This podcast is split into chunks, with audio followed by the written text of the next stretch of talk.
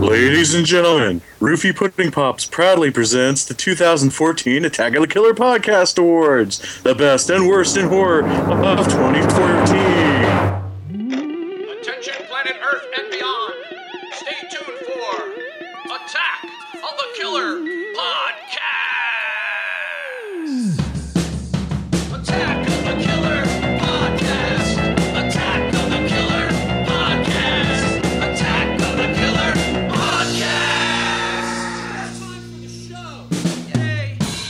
Hello, everybody. I am your host, Insane Mike, and it is time for it's that time of year again for the Attack of the Killer Podcast Awards, the award show where we discuss our top five horror films, or top ten, excuse me, horror Oh films, gosh. and bottom five of 2014.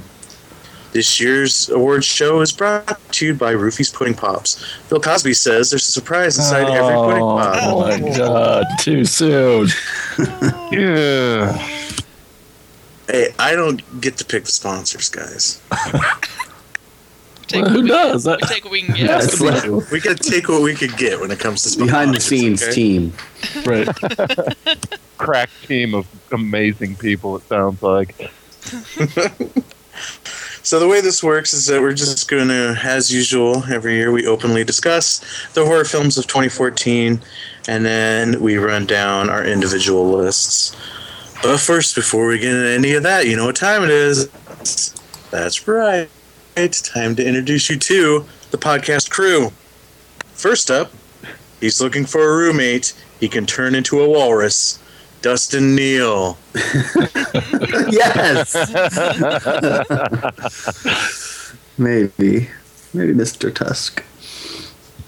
some say next up some say he's got balls of steel i say he's got philosopher stones jason bollinger Hey, that's me.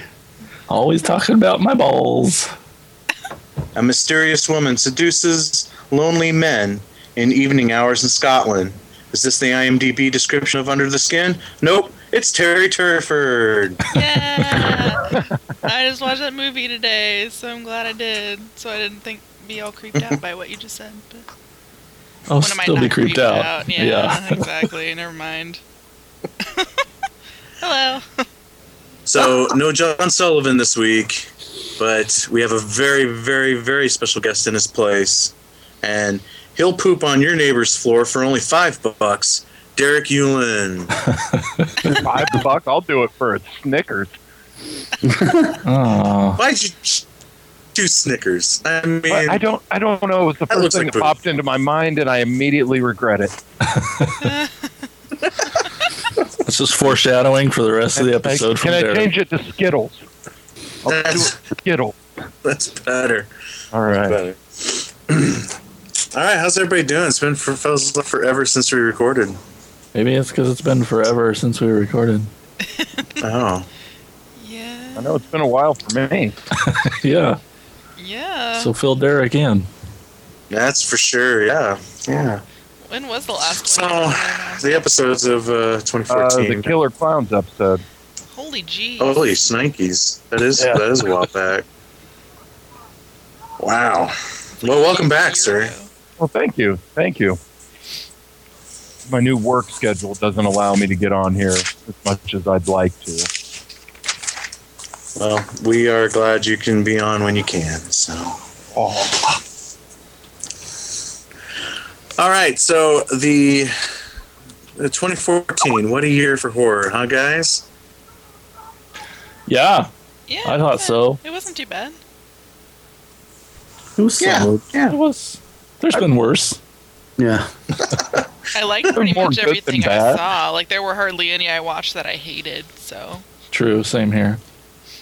See, that that's definitely the thing for me. I mean, this felt like it was a year of, like, you know, not everything was spectacular, but I didn't hate anything. yeah. So when I when it came to the bottom five list, I felt I felt kind of bad about putting anything on that list because I still en- got enjoyment out of everything that I saw this year. So yeah. that says something, right?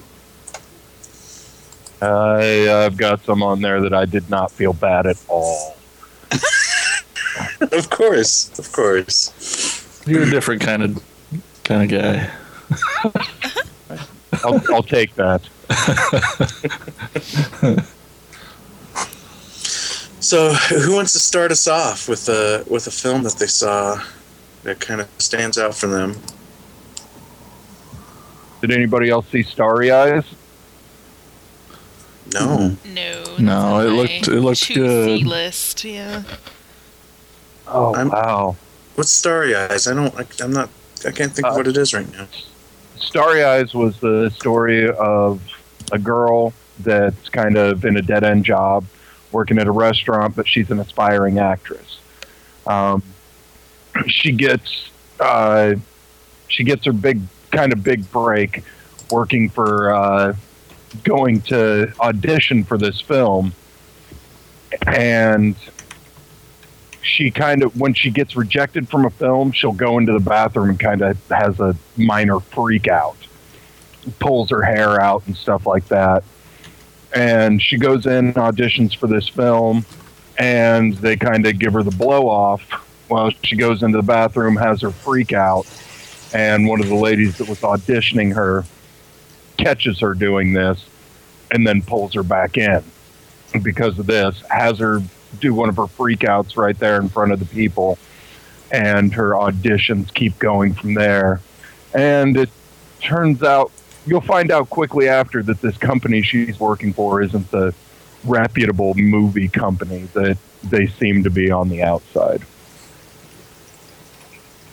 Hmm. But no, I mean, all in all, it was it was fantastic. Um, it it definitely had.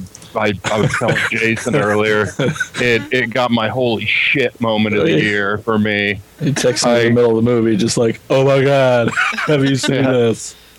Yeah, I it was one of those like I had to stop and rewind it like three to four times to watch this scene over and over again. So like in the beginning it was jaw dropping, but then like the fourth or fifth time that I watched it, I was I was laughing because it was it was just it was crazy. It was one of those things I ex- I didn't expect them to show as much as they did, and it it oh man, it was great.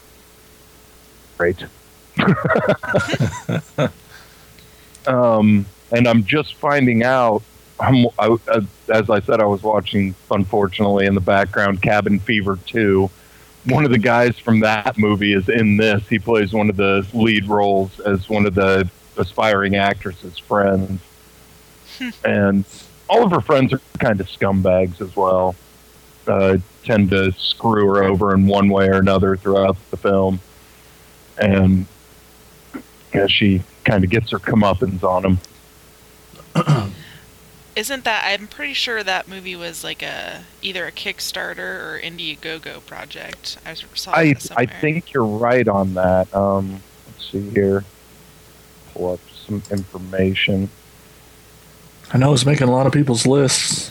Yeah, yeah, I saw it pop up several times. That's why it's on my 2C list. I got several of those that I didn't get to yet. but- Let's see here. Um, doesn't say anything about the Indiegogo, but you could tell that it wasn't a uh, it wasn't a, a huge budget film by any means. um, very very small budget. Um, Well, and more and more, like the Kickstarter films are kind of becoming a normal thing. mhm. I bet a lot of them are crowdfunded. You know, it's kind of cool. I don't know the direct the it was a directing team that did this. Uh, Kevin Kolsch and Dennis Widmyer. They were the directors on that, and they both they uh, they were the writers as well. But yeah, it it it it was one of those that I'd seen pop up on a few you know top ten lists throughout the year, so I thought I'd give it a shot, and I am very happy that I did because it, it it was it was kind of a slow burn, but man, once it got going, it took off and it kept my attention the entire time. And when it was over, I I I wasn't ready for it to be over. I wanted it to keep going, and I always I I feel like for at least for me, that's the sign of a great movie. Sweet. Agreed. Yeah, me sold on it. Definitely, It's just- I don't know, I guess it it- out. Somehow this one's slipped through the radar for me. I, I, I don't even think I've ever even heard of it because it's still not really ringing a bell. But Yeah, since since nobody's on here has seen it, I'm not gonna I'm not gonna ruin it because it's definitely one that needs to be watched. And if I if I give away spoilers, it's just it's not gonna have the same shock that it did for me. Okay, But you recommend it, is what you're saying. Oh, highly, very highly. and I hate everything, so that's, true. saying- Yeah. hmm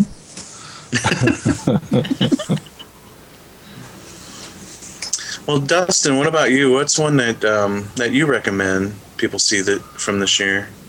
Well, you know, I was kind of surprised. Um, I found it on my uh, on my Netflix. And I thought I think it's 2014 for us, but I think it came out in 2013 in Australia.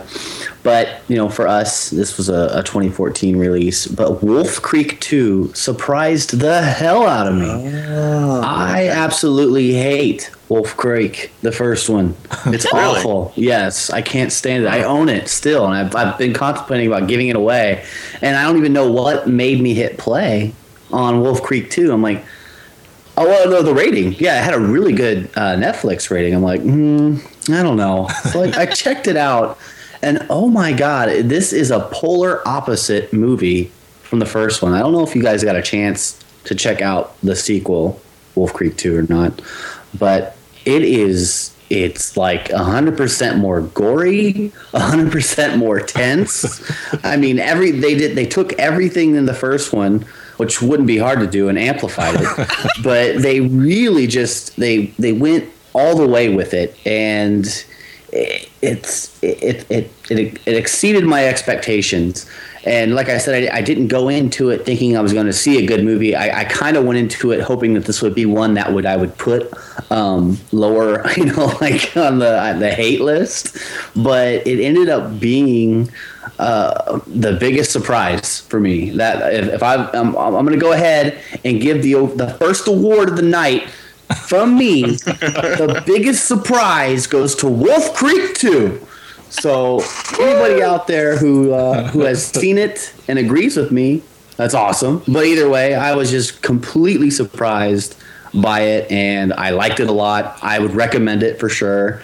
Uh, I don't want to hype it up, but it's just it's it's solid, and it's just it's. I don't know if you like I said if you remember the first one, not good. This one just really you know ramped it up. Uh, it had you know to give too much away, it had some some some parts that kind of reminded me of The Hitcher. Um, and then it had some parts that reminded me of Texas Chainsaw Massacre. I mean, it's just like they took like a lot of different things, a lot of scary things. Like if you know if this really did happen, uh, you know, molded them together and molded them well. And you know, the, the main character, the main Australian guy, the Aussie guy, he really just he's he stands out in this one. He is holy cow! Like I, I again, I don't remember him being the way in uh, in the first one that he is in the second one. He just he just stands out. He's frightening. He's funny. He's you know it's it's just it was really good. It hit me by surprise. I was not expecting it, and I really enjoyed it. And like I said, I'd recommend it to to any of you guys for sure. Yeah, I watched this one Awesome. earlier actually, and I really, I, The Wolf Creek. yeah, Wolf Wolf Creek Two. I watched it earlier today, and I was trying, I was racking my brain to try to remember the first one because for some reason, is the first one mostly set at this guy's like house? Well, I- in the, in the first one, I feel like I they right. they go to the crater, like they do in the second. Right, right. uh, and it's just it's it's all tourist stuff but it just seems like it's just a bunch of driving uh, in the dark where you don't see much and then yes most of it is is at his compound of him kind of hunting them down yeah. which Yeah. Once Which it gets is- there, yeah. yeah, well, yeah. Once it gets there, and it's just, uh, I just remember none of that being really good. I remember it not being gory. Um, I remember it being super hyped by Quentin Tarantino because I think he had his name on it. Uh, like Quentin, Quentin Tarantino presents, you know that bullshit that just. sucks people like me into going and watching it. Um, but yeah, yeah, yeah. The the first one, man, Yeah. I think that was the I think that was the big problem with the first one. It's not like it's a horrible movie, but I honestly don't remember much about it, and it was just kind of meh. It was okay, but the hype on it was unbelievable. Like there was a lot of hype for this movie, so I think that really hurt the film, I with uh, expectation wise when you when you got into it. So Well, I, I think why I liked this one better in general is because they kind of they take it to the road more. Like there's, it's almost like just battling it out on the road most of the time, and it's so Mm. intense. yeah. That's why I said it had some touches of, of the Hitcher, you know, where it's just they're, they're they're on the road and you know he's just going after this guy and it's just you know never There's- giving up yeah, and there's you know, several taking your vehicle people, to the limit. you know, throughout the whole thing. It, they change it up quite a bit, so it's Mhm. it keeps your interest. Um, It was really cool. the only thing They did a really good job on it. The only thing that took me like I don't know what it was. Maybe it's just me, but like the overall like like or- orchestral soundtrack in the background was good, but like the uh the popular music they added into the movie really threw me for a loop and it seemed so out of place the entire time to me. Like there was um, Born to Be Wild, which was fine. It was seemed like a little bit of an odd choice, but I was overlooking it. But the fact that it stood out to me, I was like, eh, I don't Okay. remember that. I must have been too into the movie. maybe. I don't. It, the music just kept sticking out to me because then there was like it was like all American, like older American music in this movie, and it was like. Then there was like Patsy Cline, and then there was like uh, the Lion Sleeps. T- it was just a weird. Oh yeah, yeah. I thought that was cool. that that song was kind of funny for the scene that it played in, but I don't. It just kept throwing me. I don't know. Maybe it's just me. I'm really nitpicky, so. But it- I, I, I By the time that stuff comes in, it had already sold me to where I was into it. Uh. you know, if I was, you know, not in into the movie, I think you, you like those probably would have brought me out. But like Yeah, at when it starts and it starts going, I mean, the movie starts off, you know, instantly. That I was already zoned in, and yeah. uh, That I was first along for the scene ride, is so- awesome. That was one of the best scenes in the whole thing. I think. I liked Oh it. yeah, is it still on Netflix? yeah. You said you just watched, it today, right, Terry? Yep. Still there. Okay, I'll, have to- I'll have to check it out. Oh, I guess Isn't I know Born to I'll be Be- watching tonight. Isn't Born to Be Wild like the most overused song, I know. I rock think song that's why in, I in was cinema? like, I just like rolled my eyes into the back of my head, like, oh god, God, I don't remember that. I don't It's remember like it. there's like a small party scene, and they use that song. And I think just from then on out, I kept noticing the songs because I'm so Oh. annoyed that they used that song. It's Uh, either that or Freebird. yeah. Freebird's up there. Um, uh, uh, Born to uh, Born to Be Wild is up there. I love rock and roll. Don't fear the Reaper. Oh yeah, Don't Fear the Reaper. That's a good one. Fancy It's a good one. Sweet Yeah. Dreams gets used a lot. Oh yeah. Yes. Yes, it, Uh, But yeah. that's such a good song. Well, It is, but we're talking They're about the good song or the use in the movie. I don't. I never get annoyed by that song because Annie Lennox rocks my socks. Anyway, Interesting. Hmm. I'm saving that clip for the best of show for next year. Thanks for that soundbite, Terry. that I like Annie Lennox. That she rocks your socks. Okay, so Whatever, man. so yeah, Australian film Wolf Creek Two, recommended by Dustin. It's been um, quite a year for Australian horror. Yeah. I was thinking. and a little you. film. Yeah, a little film called Babadook. Anybody? Baba Doo. Yes. good. Ba ba duke duke duke. I loved it. you guys all liked it. Yeah, everyone except one person liked it. So, uh, Dustin, what what'd you think of Babadook, there, sir? Well, I guess I'm the only Just- one, but I didn't like it. I did not like it. That's, what? Ah, Uh, what? What was so good about it? Holy cow! Well, only everything. Uh, the only thing good about that movie is the book. The book looks really good. Everything else is shit. Oh. Didn't they You can get that? that book for a hundred dollars on the website. Oh. Didn't they make that book for real now? Yeah, like signed by the director and the main actress. Hmm. Be cool if they customized it too, to like if you ordered it and it was a, a cartoon of you slicing up your family. Could you pay more to have them not Because I don't have a dog, and I don't. I, I loved so Okay. nobody can say why it's good. Okay. So, Seriously, uh, yeah, go for it. Yeah. it. It great acting, great atmosphere. It was just beautiful, like looking the entire time. I'm just I'm a huge fan of anything psychological, and this movie walked a very fine line of not knowing what was real and what was in their heads, and I I I loved it. I'm I don't know, lots of things. I can't name just one thing I like about it. Yeah, I the, think the cinematography and imagery in this movie was was beautiful, absolutely beautiful. The the shots of that tree in their backyard, that creepy tree with the with the oh clouds rolling in and everything. I don't know what it was about those shots, but every time they pull one of those, it was I I just found that to be great. For sure. hmm And I ruined it. Okay, we, we I think we all seen this one. We can. I wasn't a giant fan of the ending. That was the only thing that was kind Really? of. Hmm. I don't. Yeah. Like when How she so? goes when she goes down to the basement with the bowl of worms, like that whole scene. Uh huh. I wasn't a big fan of that scene because I, I don't. That Well- made the monster. It made it seem like it was actually a monster when the whole time. But I the- was. What? Does it That's my- be?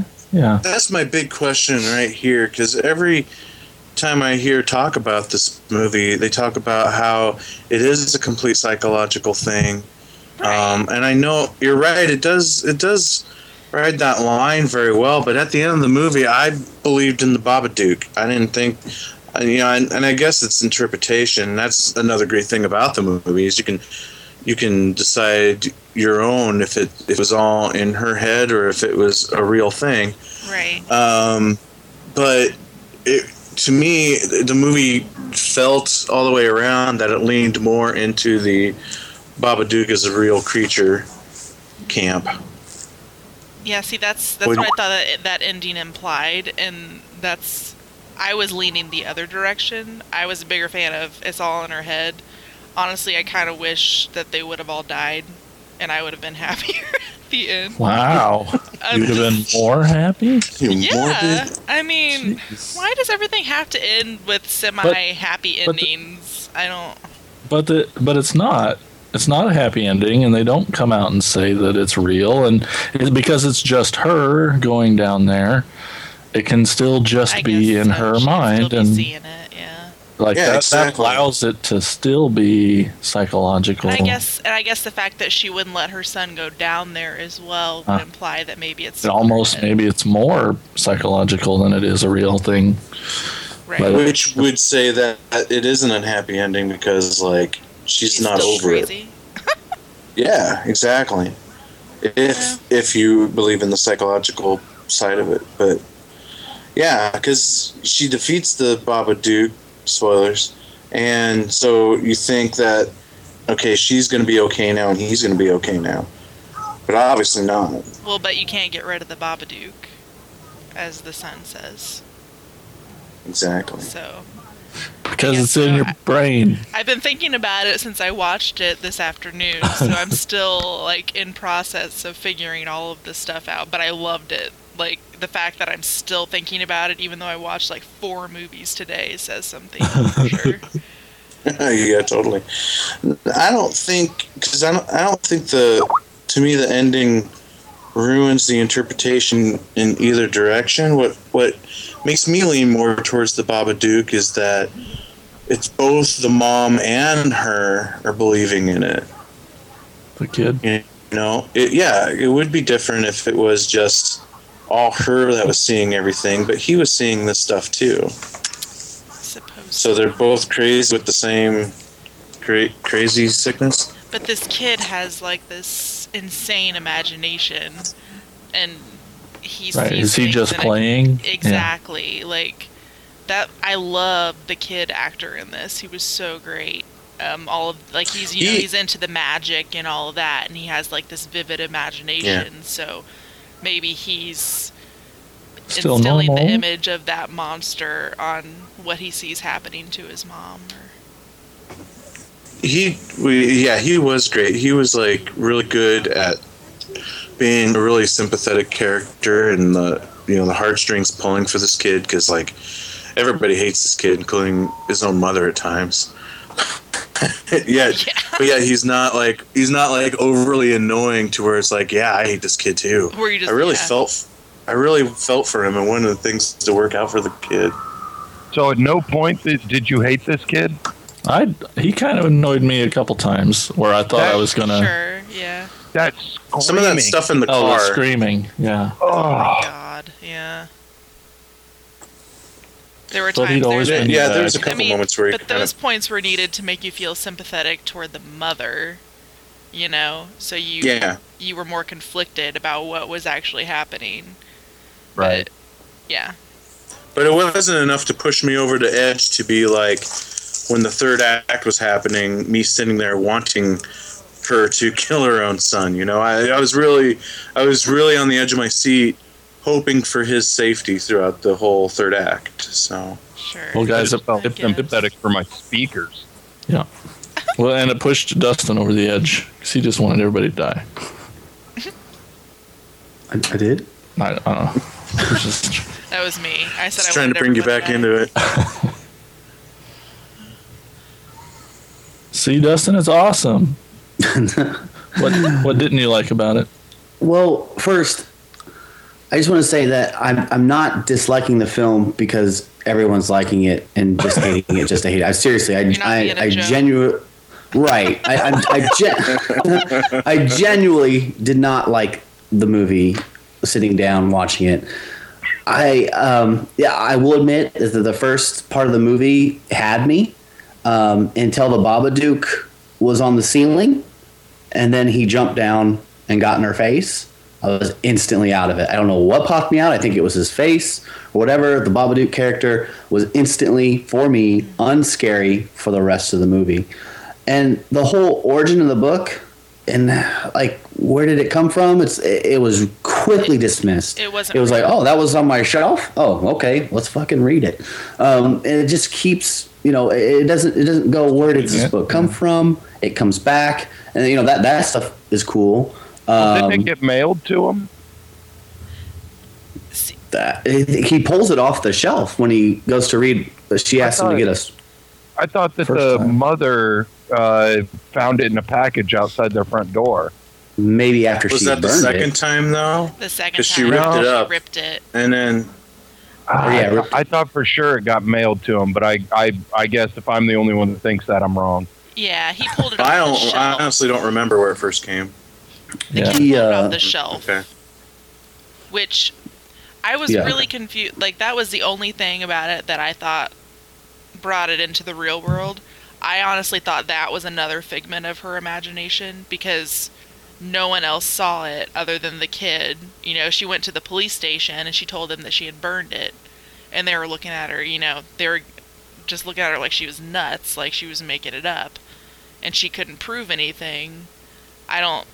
I thought that it was something she had made up but it doesn't explain how the kid was able to see it. So there's another thing, but Yeah, the, that whole the whole line of thinking feels like a complete waste of time while you're watching it because it's irrelevant because they don't explain it. That's how I feel. And uh-huh. the mother, as far as I'm concerned, is she's so bipolar. Now, obviously, I know there's people out there who have this type of real thing going on with them where one minute they're happy and one minute they're violent, and it's a real thing, and I completely understand that. But as a viewer watching this movie, I felt like that was so incredibly night and day to the point where she's she's like, "Oh, I'm so sorry, my baby, my child," and then she's like, "Get the fuck out of here," you know. It it it was so night and day, so close together that it almost made it seem to me like bad acting, which I know it wasn't, but it just that's what it, that's the way it came off to me, and you know at this point the Babadook has already showed up, and I'm no longer scared by him, and I I'm already kind of tired of the mother and I'm already kind of tired of the kid that I felt like the the first 15 or 20 minutes I invested in it that I was into it that I had lost that I there was there was no I, I couldn't I couldn't get back into it. I couldn't enjoy it. And there were there were things that kept happening that made me less and less interested. Um, you know the, the whole the whole birthday party thing um, where he pushes her out of the like in a treehouse or something. I can't quite remember. Um, and then you know, then then then the uh, the sister disowns her, uh, which is fine. That happens, but again, that to me just seemed like a big waste of time for something that we were, uh, you know, toward, like you guys said, the end of the movie. uh, And that, and that that's what we get, you know. That's that's that's what we get at the end is is is maybe or maybe not something in the basement that is there. I don't I don't know. It, it's hard to explain for me why I didn't enjoy it, but Well, I don't. I wouldn't say that she was like the whole bipolar thing. Like, I saw it more as, you know, they're coming up on the anniversary of this horrific accident that their family has gone through. It's almost more like uh, PTSD. Like, it's bringing up all those feelings, you know, and they're reliving things and they're acting out and acting right. I, crazy. I understand why she's doing it, and I understand, like like I said, there are people that are like that. But the way that it was filmed, the way that it was that it was that actor was portrayed it, and edited, I guess it just seemed like it was night and day too soon to to, to as a, as a viewer it, it didn't it, I didn't like watching it. Uh, because like I said it was just one point where she was she was very sympathetic for her son and she was you know very comforting. And the next minute she is you know she's violent or or you know rageful and then the next minute she's right back to you know to that softer side and it happens to for me just like i said this is for me it happens so quickly back and forth night and day that it, it i didn't like watching it. it that was not enjoyable to watch well, She was just very tired.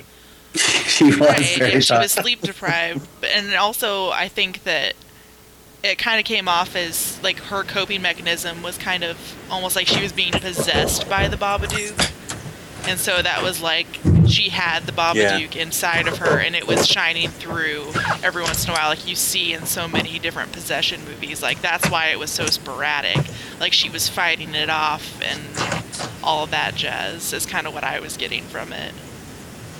That's that's how I took it too. Is because that was when she was getting really, you know, um, when she really started yelling at her kid really bad is what like, after the Babadook got in her face and went in her mouth and all that Yeah. stuff. So I took it as like you know she's possessed by him and she's you know well yeah with it going going from night and day she's pretty much fighting the Babadook. and I get that too, and and I appreciate, I really appreciate when a movie is a roller coaster ride. You know, going up and going down. But what I don't appreciate is when you're going up the roller coaster, you hit a brick wall, and then you're going down the roller coaster, and then you hit another brick wall. I, that's that's what I felt like what was happening. I, I didn't I didn't feel progression, and I didn't feel like it, it, it was it was well put together in that sense. But that's just me, and I, I'm just trying to explain that I, I didn't ha- I'm, I don't hate this movie because er- everyone likes it. That's just I did not enjoy it, and that I'm and that's okay. and I, Haters gonna Whatever, hate, Dustin. You guys let him Haters know. gonna hate. It's okay that you don't like it. Okay. I just had to Well, fight you. I, I, had to I, I don't want to be the Joe. I don't want to, like you guys said, I don't want to be the Joe of this and say, "Oh, I don't like it because it sucked." You know, I, I'm trying. I'm trying my best with my uh, low vocabulary here to explain why I didn't like the Babadook. If I had Justin Beam words, I would probably be a lot better. We'd Nobody all has like, words like saw- him. yeah. we'd I all be I like, oh man, Justin maybe I didn't don't like it now. too. Actually, like I saw him post that somewhere, maybe on Twitter or something. So he would probably be siding with you right now, Dustin. And he probably would have used the word queef in his description too. Big words. Big words. No, no, you know, and I get. I get where you're coming from That's on the sure. reasons of why you're not liking it. Uh, and you mentioned like not explaining things. I'm the polar opposite of that. I that's one of the things I did like about it that they don't explain anything. Um, like I'm like, is the Babadook a ghost? Is it like a demon? Is is this or is this a whole new supernatural being that we've never experienced in cinema before? Or is it just pure psychological? And that's what I appreciated out of it because it had a lot of some of those like, you know, um, possession-y you know moments that you see in different in different films. So this felt a lot more like something new and different with with that uh, with that whole um, type of type of film. Well, yeah, the probably the biggest possession-y style moment for me is when she jumped up and grabbed the door frame and then just started swinging back and forth to kick the door in. Oh yeah, That, that seemed like a bit more than uh, what she should probably be able to do at that point. I mean, with being all sleep deprived and crazy and whatnot, that was that was pretty impressive. I'm trying to remember that part. and It was uh, it was when she was chasing her son around right before they went to the basement. Um, he runs and hides in his room and locks the door. And she's pounding on it, telling him to let her in. And then at one point, she just jumps up and like grabs the top of the door frame and starts Oh, yeah. swinging out back and forth and kicks the door in. oh, okay.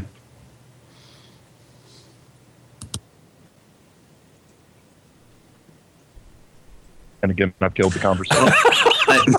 Oh, it's not me this time. I'm so happy. yeah, I am just I'm glad you're here. I'm glad you're here. Man, I, I was excited about this one too. I, I will also say to Dustin that I I, I don't find the jumping um, the the jumping emotional mood swings of the mom too unrealistic because I've worked retail for 20 years and I've seen enough horrible children to understand why um, that mother has those mood swings. Have you heard one tell her son if she's so hungry, then he can just go eat shit? Because I absolutely loved that. That- Yeah, that- she that did got say a good- that. Yeah. That got a good Yeah. chuckle out of me. oh, if you're so hungry, then why don't you just go eat shit? It sounded just That was like awesome. Yeah. Been working on that one. Well, that's uh, that's four thumbs up and one thumbs down here on the show for Babadook. Awesome. Which I learned from IMDb trivia today is an acronym. I don't know if that's the right word, but I think that's the word it said on IMDb for a bad book. That's what Babadook means. Yeah, it wouldn't be an acronym. But No. Wrong. I swear it said acronym. no. It's not acronym would mean each letter mean spells This- out. Uh, Yeah, I know what an acronym is. This isn't me Well- literally misusing words like I always do. I know to what an tell, acronym is. Well, how are we supposed to I, do that? I swear it said acronym on IMDb. Mike doesn't know what an acronym means. I Do too. Got one too many Jason, you, He knows what it is. He just can't spell it. Okay. do you have any anything finally you want to say about Babadook? You weren't in the conversation much, and I know you saw this one as well. Uh, yep. I same same old stuff. I thought it was cool. I thought it was a real thing, and you know, I liked that it didn't really, it never really said either way, you know, which made it good for the movie. That it wasn't decided for you. Um, yeah, the acting was great. The cinematography was great. I, I was kind of with Dustin there for a minute when the when the Babadook first jumps on the ceiling. I was like, mm, I don't know if I like that, Yeah. but but yeah, I thought it was cool overall, just because it was not a normal movie. You know, Yeah, I like that. faux show. All right. well, since Dustin got to do some hating on a film, I want to do one. I want Eh. to hate. and I'm hoping, I'm praying that people get to see this because I want to talk about this movie so bad. It's definitely on my bottom five, though, and it's VHS Viral. Oh, good lord, yeah. I'm glad I didn't watch it then. Yeah, me too. I'm glad you Well, didn't watch it. Well, here's my problem with the movie. I mean, it's the third installment of the VHS franchise, where it's an anthology film with different segments that are all supposed to be like on these bootleg VHS tapes that are kind of tied into this like mysterious wraparound, right? That is what we have. That's what we have. That we know of the series, right? right. right, right. Okay. Uh, Dustin, did you get a chance to watch it after you and I talked the other night? I tried so hard to to get this on my phone so I could watch it today. I did not get a chance. Okay. Well, lucky you. So it's just me and Derek, and that's fine. Um, I'll just talk to Derek then. Uh, Oh, um, so this movie, the, so one of the segments I liked, but at the same time I hated it because it was a complete stray from the VHS franchise. Like it doesn't Okay. follow the formula of the VHS movies at all. This is this movie is the Halloween three of the VHS franchise. I It's Jason absolutely goes- agree with that. yeah, it's the Jason Goes to Hell of VHS. Yes, yes. So you're gonna make love to it? No, Sounded a little bit like that, Jason. a little like that. Yeah. Whatever, but it's the Leprechaun in the Hood. I don't know. Whatever. Um, no, it's just because like it completely strays from the formula, and and I'm not even talking about you know like stuff in the second one or even the first one where it's like okay this wasn't obviously shot on VHS people are using like like um you know little little eyeglass cameras or whatever the case may be that I don't care about it's the fact that there is there is literally a moment in this movie where it goes from found footage to just straight narrative. Eh, Like uh, there's a segment, and, and and that's where it's kind of conflicting for me because I still enjoyed the segment, and I'm talking about the one with the magician. Oh, Derek. What'd yeah. you think of the one? The the Like- magician segment, it was uh, the best of a bad lot, but I I agree it completely deviated from the uh, from the formula. So It- Well, it there's- stopped being found felt- footage. It totally stopped being found footage. Well, first of all, it was that whole like story. documentary. Yeah, technically speaking, that whole segment isn't found footage at all. It's set up like a documentary. You get you got like a narrator. You get like uh, it's it's it's edited together with news footage. Um, and when it is found footage stuff, because apparently you know the uh, the magician films every time he he kills somebody with his magic cloak. Yeah, you guys are intrigued now, right? A magic cloak that kills people. Um. Exactly. Every time the cloak kills somebody, he has to film it, and the cops find the tapes and they show some of the footage, but it, it's still like pieced together, like we're watching an episode of Unsolved Mysteries or something. I You know, love so, the, so the but the worst of it is I love what's Unsolved that? Mysteries. me too. And if this was an episode of Unsolved Mysteries, it would have been the greatest thing. Um, But the worst part of it all is like where, what you would quote unquote call the third act of this particular story, where the magician's assistant is duking it out with the magician and they're fighting for the cloak and everything. There's no found footage camera. There's no docu camera at all. It just turns into a straight straight movie Right. at that point. Like they're just like it's as if they're like, how are we supposed to like explain where the docu cameras are while these people are fighting on the ceiling and stuff? Oh screw it, let's just film it like a normal movie. And that's what it does. So it so it rec threes it, but you don't like it in this. Yeah, it does kind of wreck three it. Yeah, you're right. Yeah, it But it's not wrecked supposed to. No, this is VHS. yeah, this is VHS. I mean, yeah, yeah. Hmm. I, and and I didn't think I could dislike a wraparound more than I disliked the original wraparound. Oh, dude, I don't even one? know. Yeah, I don't even know what the hell was going on in the rap. No, that, it was completely confusing. Um, it was confusing. It may it, it just it it took me out of the movie more than the than the little segments did themselves. It it was just it was a bad bad movie, and I spent like nine dollars renting it on iTunes. So I was I was very very disappointed in that.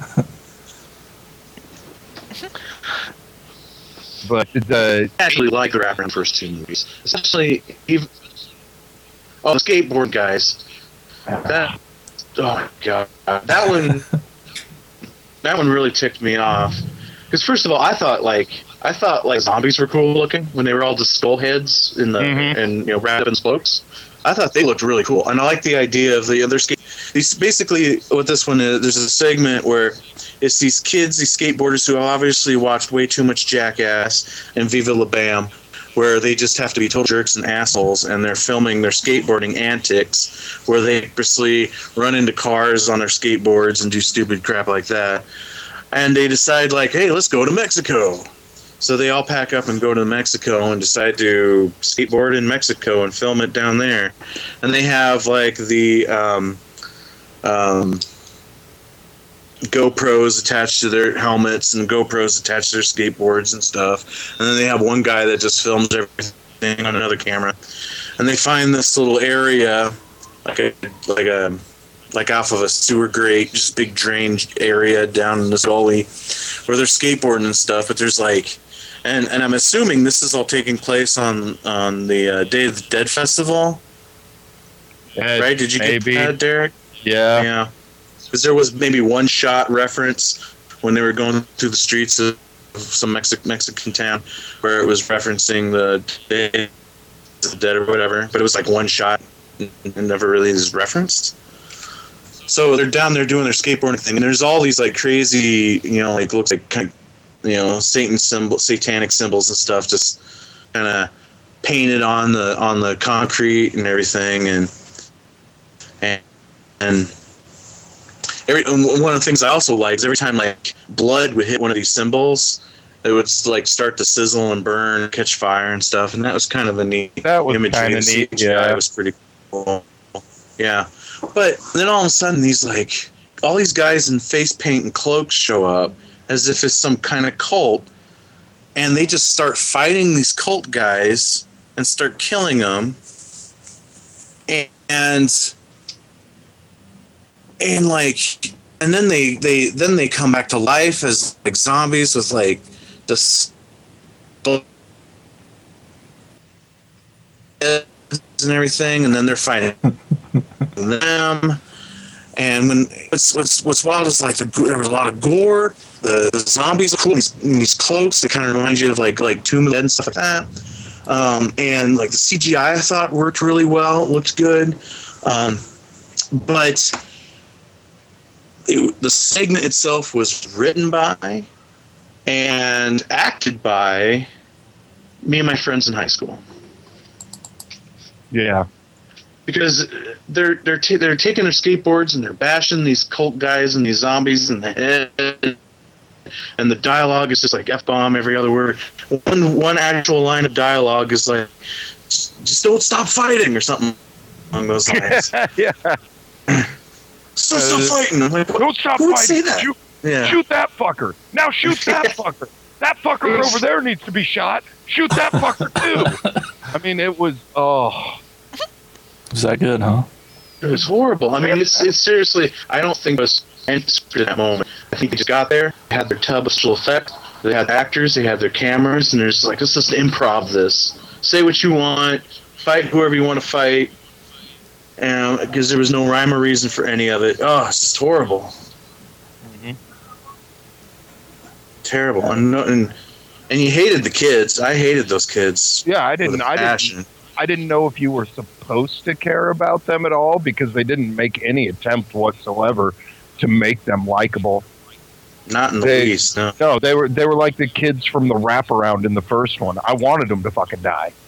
yeah. I mean, they, I think even worse than that, though. Honestly, yeah. I I mean, really, really hated these kids. one of their friends dies like right away, and they're like, "Eh, oh well, yeah, that guy. Yeah, Yeah, pretty much. He was he was just the driver. Yeah, Uh, it's just like, man, these are real jerks. major jerks. Like so much to the point. It was like when they when they start fighting the cult guys, and it, it goes from like zero to a hundred in like two seconds. Like one of the cult guys rips one of the guy's arms off, and then all of a sudden the other three skateboarders just start grab their skateboards and start beating the crap out of um out and of they're all the most amazing fighters I've ever seen in my entire Oh life. yeah. They're Yeah, they're riding around on their skateboards, picking up swords like they've been wielding them since they were young children. And oh, Mhm. Oh man, just thinking about this one's starting to make me angry. He's getting sick. I actually had more sympathy for the cult guys getting killed Yeah, than than the kids in the situation. I really did. I was rooting for the cult guys. I'm like, oh, oh, poor cult guy. He didn't do anything to you, and you bashed his head in with your skateboard. yeah, he's just he's just walking up. Maybe he was going to invite you into the cult, which I understand is annoying. But you know, is it a reason to kill the guy with a skateboard and a ancient sword that you somehow have come across? No. God. Exactly. It seriously felt. It felt like this would have been a movie if we had better resources. This would have been something that we did in high school. And how much ammunition did they have with them? Oh, with that one gun. With the one gun that had uh, had like commando style uh, ammo in it. Mhm. That one handgun that had at least 733 rounds in it. At the very least. Oh. And then they start pulling out the firecrackers and start shooting up the zombies. Firecrackers. Well, you don't go it- skating without firecrackers. Everybody knows that. It, it seriously was like I could just picture it in high school. My friends arguing what we're going to do over the weekend. Let's go skateboarding. We found this cool area to skateboard. Nah, I want to make a movie. Let's just do both. And then that's and then that's what you get. and firecrackers. Yeah, I got these firecrackers. All right, let's bring that in. Found my dad's gun. oh. So bad, so bad. So you Now, what'd you think of the one, uh, the, the one with the guy uh, finds the parallel dimension? That one was weird. It was weird, but I really liked it. I that was not my cool. favorite one. That Yeah. one was that one. Yeah, that one would have to be my favorite one. But I mean, that's not that's not saying a whole lot. Um, now that I think, yeah, that one that one was different, and it was it was very like at the end of it, I I was just sitting there going, "What the hell did I just watch?" Yeah, exactly. exactly. Yeah, basically, there's this guy. He's working on this. Um, he's an inventor, and he's working on this machine. It's like big doorway. It's got all these gizmos attached to it, and he kicks it on and opens up a doorway to literally a parallel universe where on the other side of the doorway is a carbon copy of himself and of the room and everything like that and it's a parallel dimension where um, where Yeah. his doppelganger was doing the exact same experiment, and they're like, well, you know, we let's let's explore each other's universes here. Let's just meet back here in 15 minutes. Um, and so they go they go into each other's universes to kind of explore and check things out, and obviously. One dimension is not an exact duplicate. Yeah, he's got a little something extra. Boy.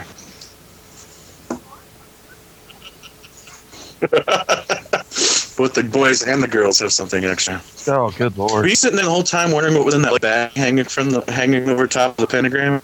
Yes, Like, what what the hell is that? What are they going to do with it? I don't know, but I want to know now. Like there was, oh, do, there was, but I there was, yeah, and I don't, I don't know that that one. It just it, like I said, it left me scratching my head. I, I liked it, but I didn't, and I don't know. and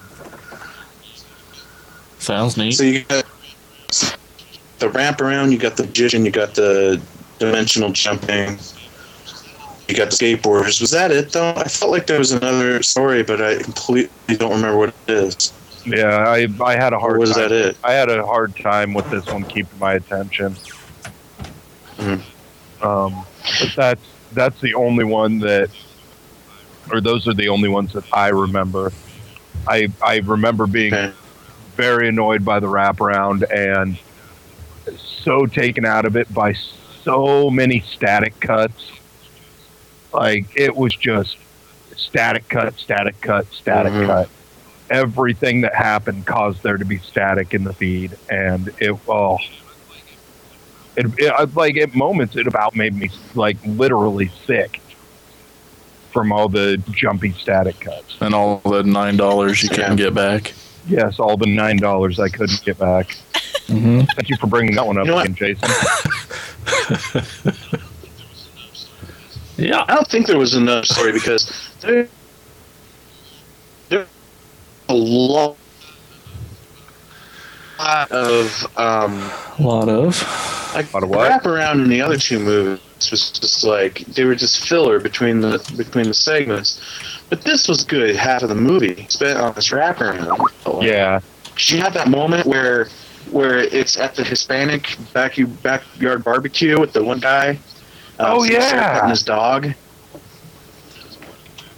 And that was part of the wraparound, but that didn't make any sense either. Because, like, first of all, I don't understand who was filming that. I, I didn't know. Yeah, and it was like linking up through everybody's cell phones or something.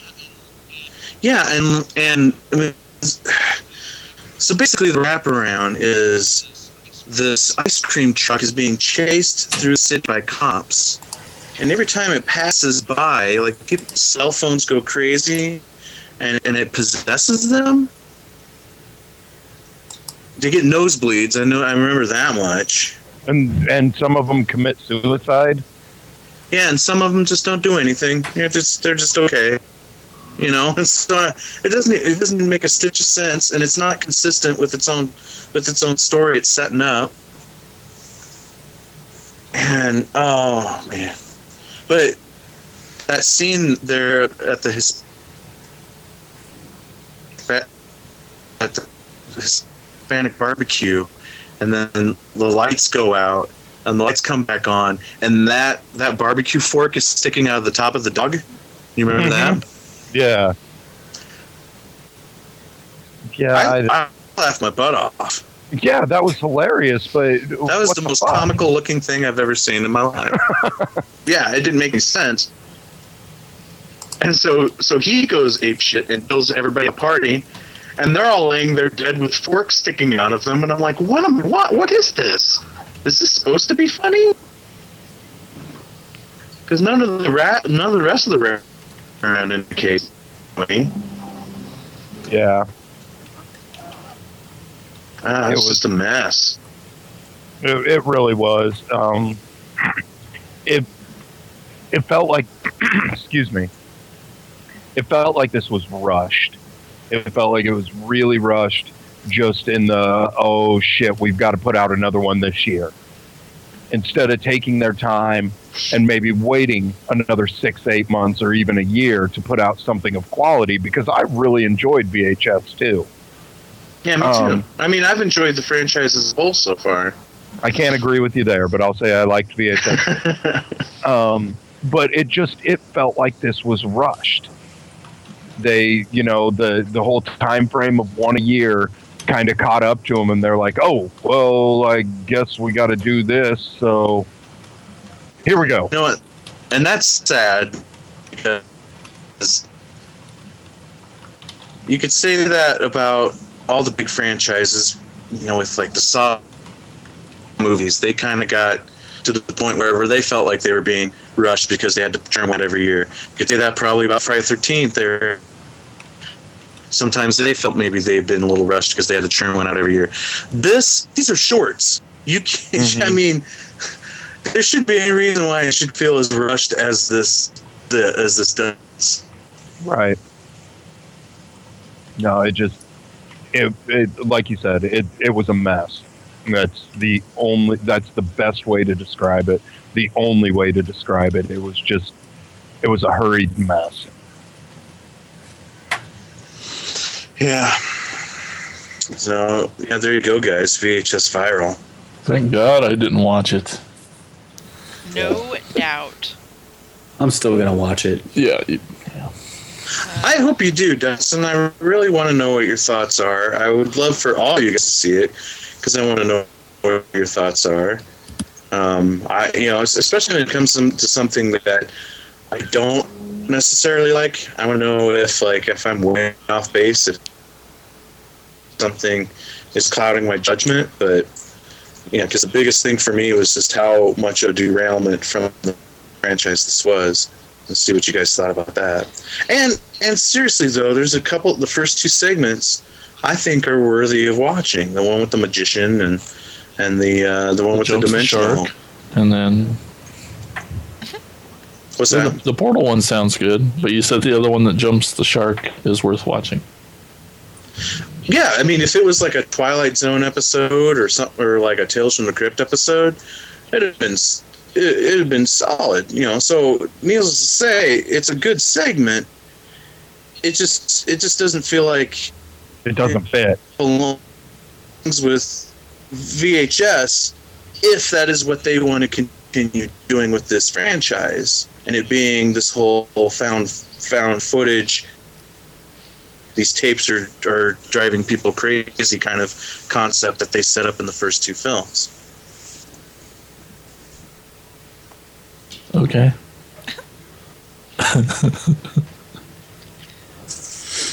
I don't know. I wasn't terribly excited to watch this one. I think that's why I put it off because the first two were sort of hit and miss for me.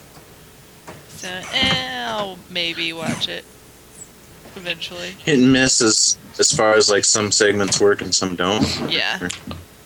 Or like you never even knew what a VHS tape was. Oh, whatever. Before this movie. I grew up Oh, watching VHS tapes. Suck it. Okay. My grandma still has. My grandma still has all of the old uh, Disney VHS tapes that we used to watch when I was growing up in her cabinet. Yeah. fuck it, Jason. Yeah, Yeah, yeah. you're not that old. Calm down.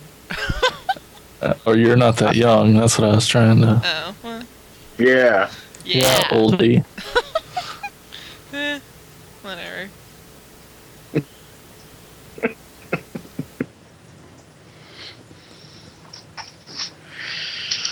all right Can I Jerry. mention a uh, honorable mention real quick before uh, we get into a next full length movie? But Okay. I don't know if we can count it uh, as a you know as as uh, you know one of our favorite feature films. But I don't think we should ignore it. But it's a movie that we've all seen. I know for a fact. But uh, 2014 Knock Knock. Uh, that was at the uh, Halloween Halloween Palooza Film Festival. That was excellent. I think that you know I really liked it, and I think we should mention Should it. it should have won. Yeah.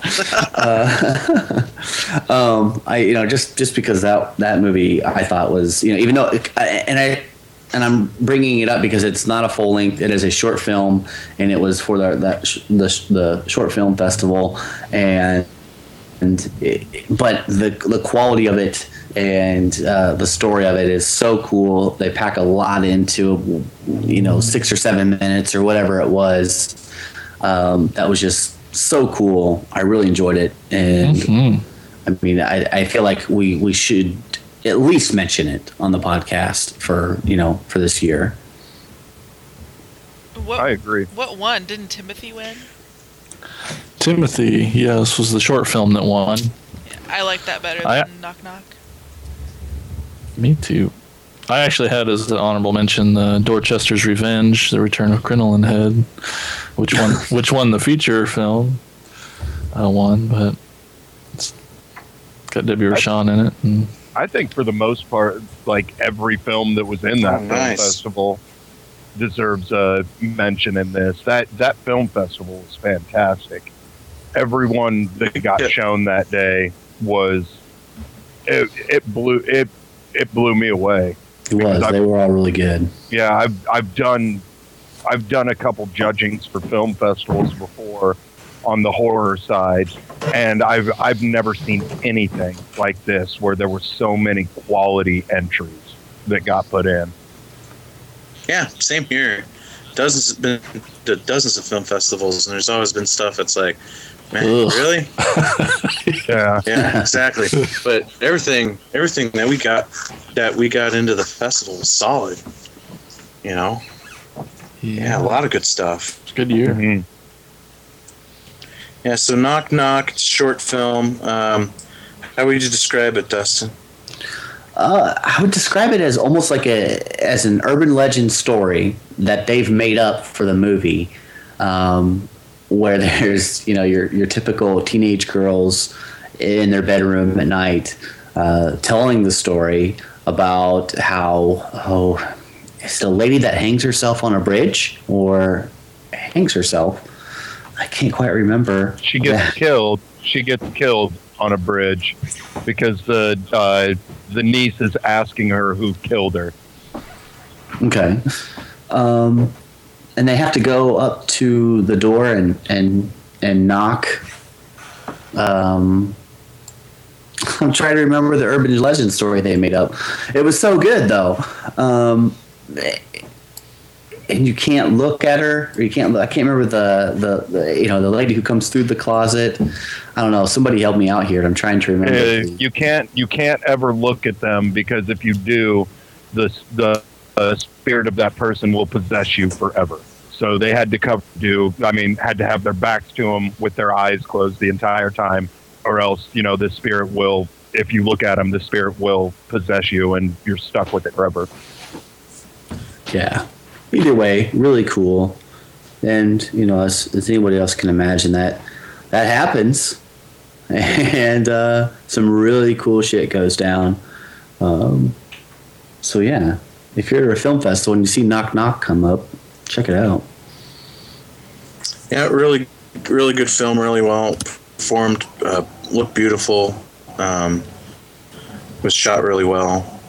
Was directed by Jeff Betancourt, which is interesting because you know here we're putting on this little film, this horror film festival in Iowa, and this guy's got some some pretty pretty decent creds. Um, he was the director of, of uh, uh, Boogeyman Two but we won't hold that against him. Uh, he's best known as an editor, and he's edited um, uh, such things as uh, Apparition, Unborn, uh, Grudge 2, uh, 2006 When a Stranger Calls, Exorcism of Emily Rose, The Grudge.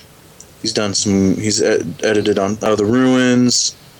He's edited uh, some comedies like American Reunion, uh, Harold and Kumar Go to White Castle. Yeah. Uh, he's, he's he's edited a lot of a lot of big Hollywood films, so it was a little surreal getting uh, like his short film in our festival. So if you do get a chance to watch it, check it out. So another film from 2014 that we should probably talk about, and that is Horns. Yeah, yeah. Oh yeah. Loved it. Yeah, it's, that's uh, pretty high on your list, wasn't it, Jason? Oh yeah, Harry Potter. Yeah, yeah, yeah. We all know. Yeah, I loved it. You know why? Because it's a love story. And I'm a big sucker. Oh, you kind of ruined the movie for me now. Oh. I mean, Oh. Demons and shit. Yeah, now you're talking. Heavy metal. Yeah. And this one was this one was directed by um, Aja Alexander of High Tension fame. Woo. Has anybody seen that one? Nope. Uh. What's that? Great movie. Wonderful ending. That's right. So I found it refreshing to see him do something that's not a remake. So that's been a while since he's done something. It's still based off of a book. Books. Terry, who's the author of the book? Joe Hill. Stephen See, King. you laugh, but she knew. Yep, Stephen King's son, exactly. Yeah, this is what I want to do for my thing. Ah, so maybe we shouldn't get into it too much and save it for we do your um, wicked words on it. Eh, I don't care. Okay, good, because we're gonna talk about it. It'll probably be a while before I do it. You'll forget it. So No, that's true. That's true. So basically, the story goes: this Harry Potter um, is they uh, the town thinks that he killed uh, Hermione, uh, Hermione or whatever her name is. no, stop it. it can't. It can't move on if you don't move on. Fuck. yeah. All right, he- you're- you're he's right, A fantastic actor. It's just I gotta gotta love my Harry Potter. So anyway, so Daniel Radcliffe, um, his girlfriend was murdered, and, and the whole town thinks it was him. That, and he uh, he's being tried for the murder and everything. And he's trying to find out who really did it. Uh, and he just happens to wake up one day with horns on his head, horns which causes everybody around him to tell the absolute truth, and also let go of all their inhibitions and also he has a little bit of um, ability to control their actions with it as well um, with, the, with the horns i like how the horns keep growing throughout the movie too Yep. so what is it about horns that you like so much jason besides it being a love story Oh, besides that, yeah uh, well, the cinematography always good with his movies, but I mean, even from the first scene, uh, when it does that big 360 when he stands up, I'm like, whoa, Oh, it's so I'm awesome. like, dude, I'm drunk too now with you. Ugh. Ugh. this like one of the greatest transitions of all time because it's the it's the earlier scene where he's you know making out with his girlfriend on the ground and it pans through the dirt um, all the way to the floor where time has passed and he's drunk on the floor and then spins around very awesome shot Uh-huh. But uh just the story, the idea, the lore behind this idea and just it's so new and it's its own thing that it's you're like you have to kind of be in it to see what the heck's going to happen. You have to follow it because you're like I don't you have no idea what the hell's going to happen and and so it's and it's kind of a fun little murder mystery where you really don't know. I mean, I sure as heck didn't you know. No. And so it's fun just trying to figure that out, and and the, just the abilities that the horns give them, just the concept's so cool and neat, and and you're like, what the fuck's next? Yeah, I, I like these. I like movies like this that have this extreme supernatural element to it, where you know he's got horns, and there's no rhyme or reason why he's got the horns, and there's no explanation why he got the horns, or and, and or for any of the supernatural stuff that goes on. But yet the rules are set up, and I was really worried throughout the whole movie that they were kind of they were going to bend their own rules as it went, um, because it, it gets a little complex there to where you know I was worried, you know, worried there could be some plot holes with that, but they stuck to them and they did a really good job, I thought, maintaining maintaining the rules of, of the horns and the abilities of the horn, horns and all that. And the love story is really nice. Ah, And I mean, good. there's nothing wrong with having a love story in horror films. I mean, it's not something that hasn't been done before. Isn't I, there? what? What? Nothing. What? Nothing. I was just. I thought that he was like cutting out and just wasn't saying. Okay. Um, I, at first I had a hard time thinking of this movie as a horror film like I looked at it as more of a drama with like fantasy and some like horror elements Yep. in it, but Yeah. um, but you know, I'll count it because there are horror elements, and I really liked it. Um, and I'm a huge fan of murder mysteries and things like that. So Oh, then you had to dig it. I did. I dug it. It was. I mean, it was definitely very drama heavy in parts. I mean, it was sad. I Yeah. cried in parts. I did. But then I, yeah, yeah, right, you big baby. Mm-hmm. But it was it was really it was really good. It's just a great story, and I loved the way that it was told on the screen. I'm really interested to see how the book plays out and compare the two. It'll be interesting. yeah. So Derek, we were talking about oh shit moments. Did you finish this one? I did. Did you? What did you think of the holy shit moment near the end with the tree and the gun and the face? That that one. wow. Yeah, that one. Uh, that one got me. How awesome was that? That was that was amazing. Um, I mean, the whole end scene Yeah. in general was was great. I I wish they could have done a, a little bit more practically, Yep. but with I mean, Yeah. with what they were doing there, there was basically no way Yep. that they could Yeah. have. But yeah, I mean, all in all, the the use of CGI was was done well, Most. Yep. and uh, yeah, I mean mostly, but uh, yeah, the the the holy shit moment there. That Because the movie doesn't there- really lead up to it. There's like, yeah, it's drama, it's drama. Oh, there's a stab here, there's a little blood here, and then hello. Yeah, yeah, I was I was, was fucking I was awesome. waiting. I was waiting for it. I'm like, what is he talking? Oh, there it is. Yeah, there's wow. Yep, that is exactly what he was talking about. Um, I still, I still have to go with Starry Eyes for my holy Okay, shit moment of the year, but but this ranked up there. Yeah, good. Yeah, I thought when he went full demon, that was great. I just, yeah, there was just a little bit of CGI at the end. I'm like, oh gosh, I wish Well, that was better. But yeah, The- You let it go because you around can't, it with yeah. the content that they had to do. Like, yeah. That's- how I thought- do that practically? Yeah, exactly, and and so it's definitely forgivable. I think like uh, most of the CGI and all the practical effects look really good in this movie. Um, there's just a couple of them that don't work for me, but again, they're like impossible effects to do. Like the angel wings, that that was like that was a little out of the element for me, and uh, the snake going into the guy's mouth. Yeah, Yeah. I was, Didn't, I was didn't glad, see me on that, that there. I was glad that the angel wings were quick. Yeah, They were yeah. there, and then it was gone. And I was like, all right, all right, I, I can handle that. I can handle Yeah. that. And Exactly, when he exactly. when he went full demon, he looked he oh, amazing. Yeah. Oh, it was awesome, and that's where the CGI I think looked really good because I just love all those just like little embers that are just uh, falling off of him throughout the throughout the whole demon um, that demon look. Just the little the little flaming embers that are just flying off of him throughout that scene. That's Now- what sold it for me. Now, was he supposed to be hot to the touch?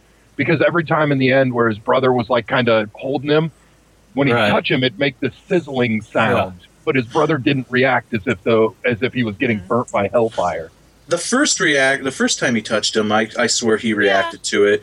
He, did- I don't think he feel like acted. he did too. Yeah, it may not have been reacted enough.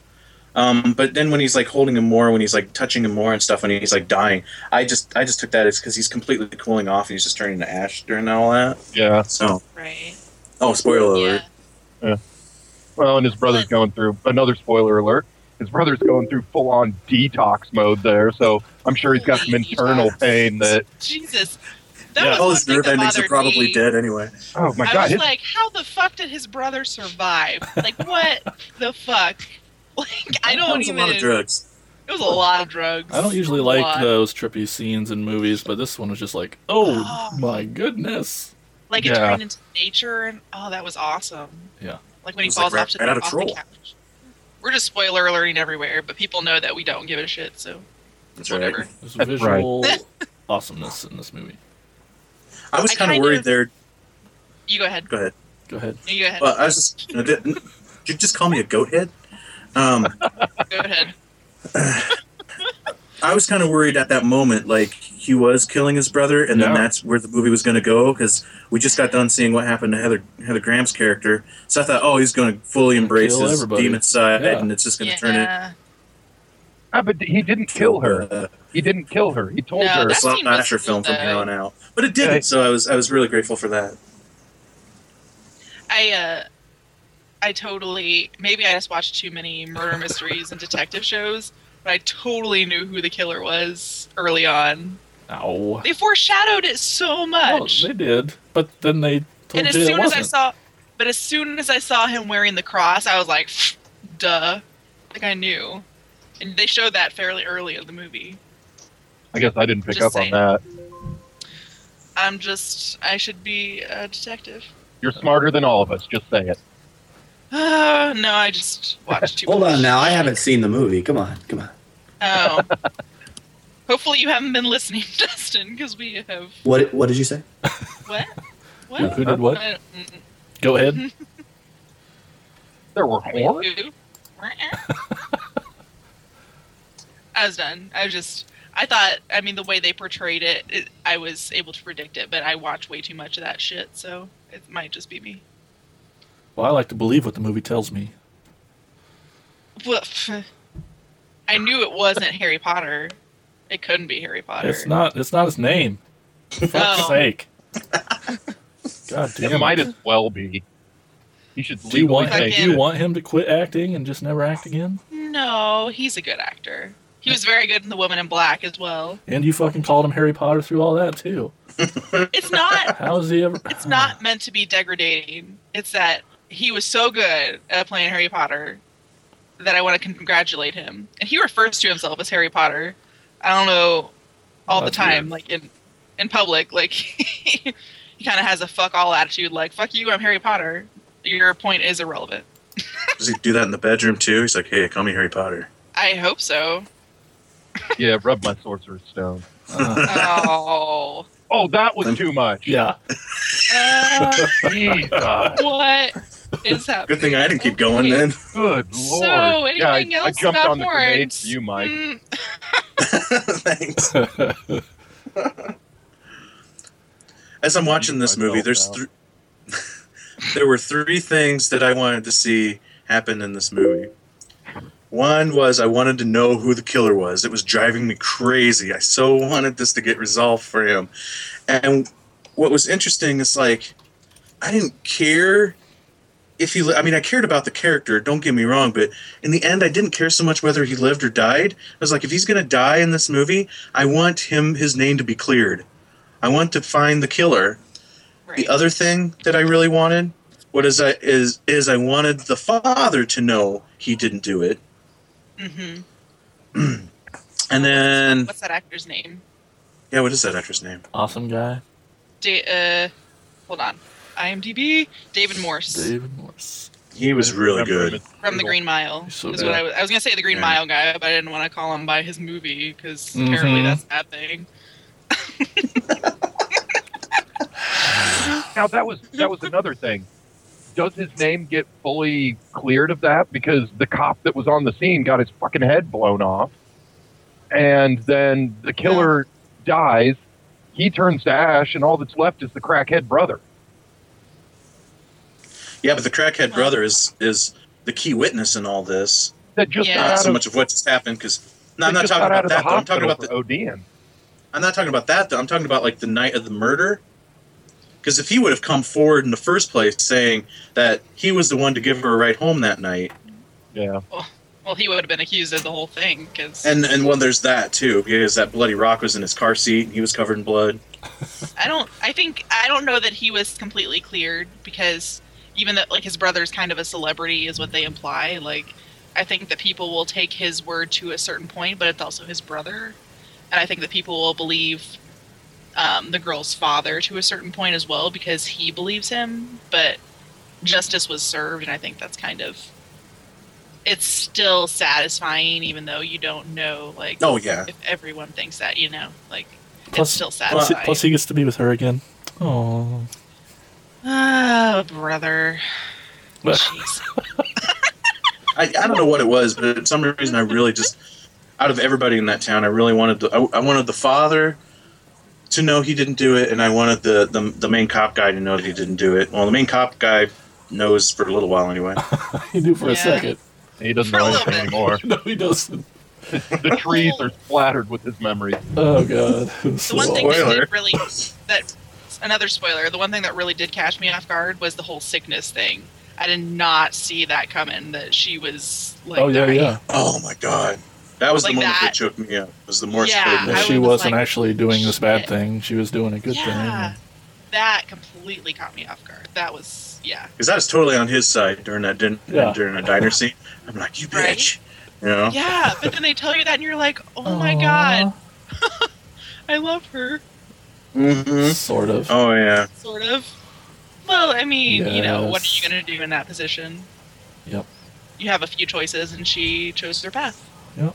I'd, I'd choose to grow horns. They did a. Re- Well, yeah. oh, let's try not to each spoil too own. much.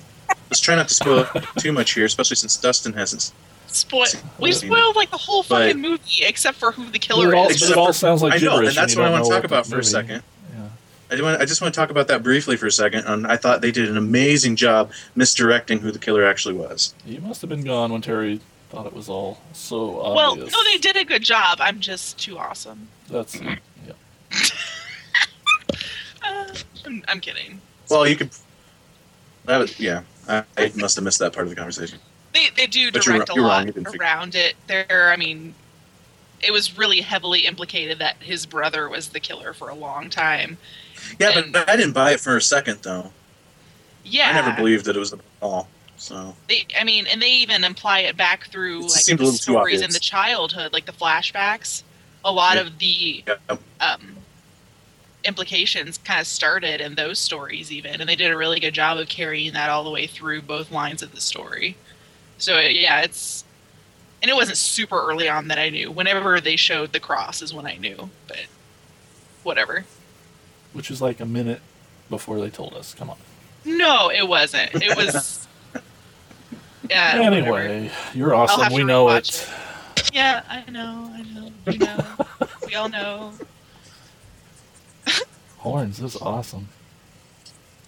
yeah, very good. Definitely recommend it. I can't wait to hear what you have to say about the book because I don't plan on reading it, and I'm really curious I'm uh, how the book plays read out. that one for sure. I haven't read any of Joe Yeah. Hill's stuff, and I've heard good things. So hopefully he holds up to or exceeds his father's reputation. That'll be interesting. Yep. Yep. hmm Yeah, Mhm. he will always be the little kid grounded in his bedroom in Creepshow. Was he? Lawrence. Was he actually in that movie? we sold you on it, Dustin? You ready to see it, or you don't need to see it now because we told you everything? Uh, I was just kind of zoning out. I'm Who still would? gonna watch it. I like I like Harry Potter. Oh, jeez. No, I like Daniel Radcliffe. Yeah, and there's been a lot of people bitching about the accent, but I don't get that at all. yeah, Oh, I didn't have any problem. I don't, was there an accent? I didn't even notice Well, while I was watching if there was one. an He- American accent. He has an American accent because he's not talking in his Right. own accent. It's not as A natural. lot of people voice. are bothered by it. It seemed natural to me. I, I was fine with it, and I. Well, weren't you saying, Jason, that people were butthurt because he's not speaking in his normal voice or whatever? Not speaking in his normal accent. Y- Well, they just had a hard time seeing his face and not hearing his voice that he's been known to speak in. So Well, you know what? I could say the same thing about Tim Roth because I watched Reservoir Dogs like four thousand times before I ever found out that you know he has an English accent. But- the first time I ever saw Four Rooms, I'm like, what is he doing? Right, but, But you just know the what? opposite of that. Yeah, exactly. Yeah, I didn't. That didn't pull me out at all. I didn't even pay attention. So I no, what I mean, I thought it was fine, and bravo for him. I mean, pulling off a really good I, accents are tough, man. And I can't, Mm-hmm. I can't wrap wrap my brain around the idea of having like an English accent and then taking that out for an Eng- for an American accent because Yeah, we don't think of the way we talk as having accents. exactly. I've always thought that was crazy too. Like, and we always, yeah, we always think of our dialect as the norm, but all these other people trying to change their normal language and and tone of voice to ours seems just insane to me for some reason. It's just weird. Some people do it better than others, and I don't think his bothered me at all. Like I don't. Cool. I'm kind of shocked that anyone's complaining about that because I honestly don't remember any problems with his voice this whole movie. Whatever. If Haters anybody, gonna wants to, if anybody wants to hear bad accents, they need to go see Lou Diamond Phillips try to pull off a Texan accent in the movie Bats. Oh God. or Nicolas Cage in uh, Uh, airplane. In anything. well, yeah, there's that. Yeah. Con Air. Con Air, that's the one I can't fucking stand. the book, button, the Oh, ball. Oh yeah. That's the worst. I like the movie, but Good, no. no, it How isn't. about Keanu Reeves with the Cajun accent and uh, the Devil's Advocate? Oh my god. There you go. That that gets the award for worst accent of all Stoker's time. Dracula. That was awful. His Oh, British yeah. accent. That Keanu was Reeves and Keanu Reeves in anything but Bill and Ted. It's a little early for Stick to the surfer, dude. Stick to the surfer. I kid. I love Keanu Reeves. Yeah, me too. What else? Lots of movies. Yeah. What else? Anybody else got another one they want to bring up? Yeah. Okay. Um, did anyone else watch Stage Fright? I did. You did? Oh, Yeah. You didn't like it. Uh oh. You didn't like it. No, I have a love that hate is when it not a comes good to tone. I have a love hate when it comes to musicals. Like there's some musicals I'm like this I get this, I'm into this, this is great. And in other mu- musicals I'm like, oh this is this is painful for me. And and And What? what? And Stage Fright was a painful one for me. Hmm. I'm assuming you liked it.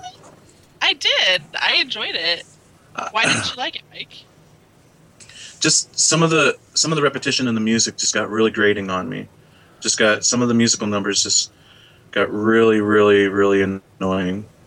Have Have you ever see, seen a musical? Because they're pretty repetitious and annoying. No, I know. I understand that. This one just was the particular music in this one just uh, did not gel with me this time around. I love Yeah, the I love the moments when it's the killer in his little lair. Yes, his his metal music. It was pretty. Yeah. I don't, and I can see why. Like some of the music wasn't as solid as it could have been. Um, there were definitely some of the singers involved. I was like, "Ugh, um, they probably could have. Like even Minnie Driver is in the very very beginning, and she's okay, but there's a reason why she had someone voice over herself in Phantom of the Opera, the movie version. It's because she's not that great of a singer, but um, I don't know. I just like the whole story of it, and it's really cheesy, and it's just it was a lot of fun. Um, it didn't really get too much on the horror side of things until much later, but um, it was uh, the whole. I mean, the whole thing is that they're they're doing this showing at the very beginning. It's like kind of a flashback, and they're doing performance for this new Broadway hit called The Haunting of the Opera. Original. But uh, Minnie Driver is performing as like the main person. And spoiler alert, she gets killed by the opera. They don't really call him the Phantom, I guess. I don't remember what they call him. But, um, and then you go jump ahead to 15 years later and her son and daughter are working at a theater camp and all of these kids come out for the summer and they're going to do a revival of the haunting of the opera. And they're doing it with kabuki theater which is like japanese traditional theater and so everything's kind of on its end as far as the japanese theme goes and it's just silly. I mean if you don't like musicals you'll fucking hate this movie but i enjoy musicals and i thought that it was the horror elements were integrated well enough and it was just kind of fun There's some elements of the movie that I did like. Um, I liked all of the I liked the stuff in the third act when when people were starting to get killed off and the big final battle. You know, not to give any spoilers away, but between who was involved in that was pretty Yeah. cool. Um, uh, again, I, I like all those scenes of the killer in his own little lair with the with the heavy rock. Yeah. And Um, Oh, we haven't even, and like, guitar. we didn't even mention that uh, Meatloaf is one of the main characters. num- music numbers and some no meatloaf jokes really they love meatloaf and no one that's where Oh wow. What I miss, like, Yeah, Mike's in another time zone. yeah. I said Meatloaf something, and then there was a bunch of cracky cracky and no Meatloaf jokes. Yeah, that's that's really that's weird. what I heard. but meatloaf is awesome Yes. There you go. Yes, I agree. Um, I also, I don't know, I've mentioned it on the show before, like probably forever ago, but the show, which is probably still on Netflix, um, oh shit, what is it? Is it te- uh, the Book of Pure Evil? Uh, what the fuck is it called? Y- Um, oh God, I know what you're talking about. Because you, you Um, watched Todd and the Book of Pure Evil. Todd and the Book of Pure Evil. Yes. the uh, the girl who is there are two girls vying for the part of the lead in the play. One is the daughter of Minnie Driver's character or whatever, the main protagonist, and then the other girl is one of the main characters from that show, and that was cracking me up as soon as I saw her. I recognized her from that show. Um, so yeah, that's exciting. If you haven't watched that, you should because it's hilarious. It does have some really really funny moments.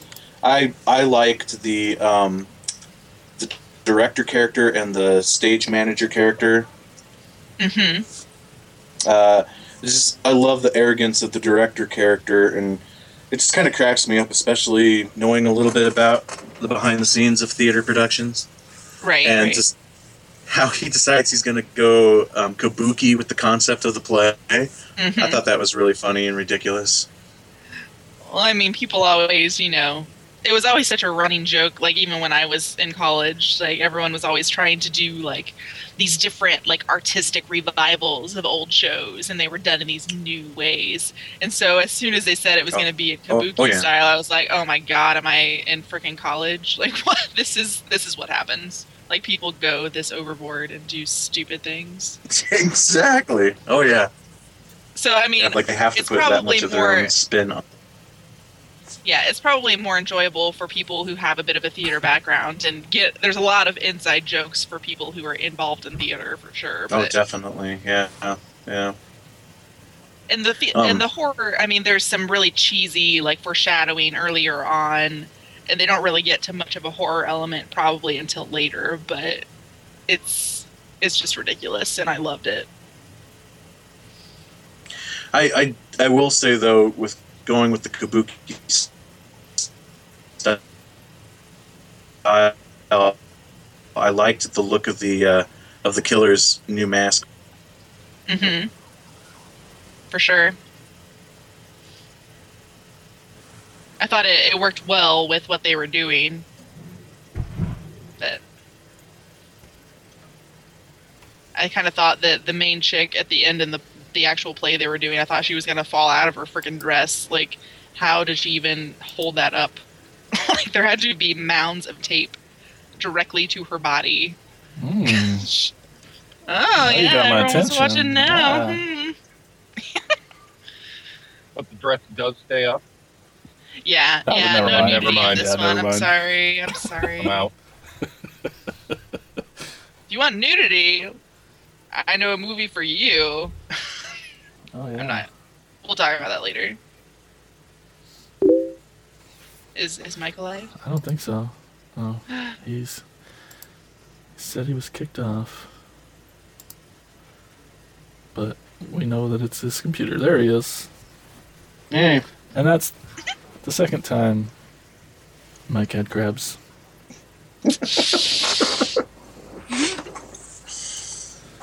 All right. I think we were finished with stage fright. It's fun if you like musicals, but you know if you don't, you should probably not watch it. Yeah. The end. Okay. All right. Is there another movie somebody wants to talk about?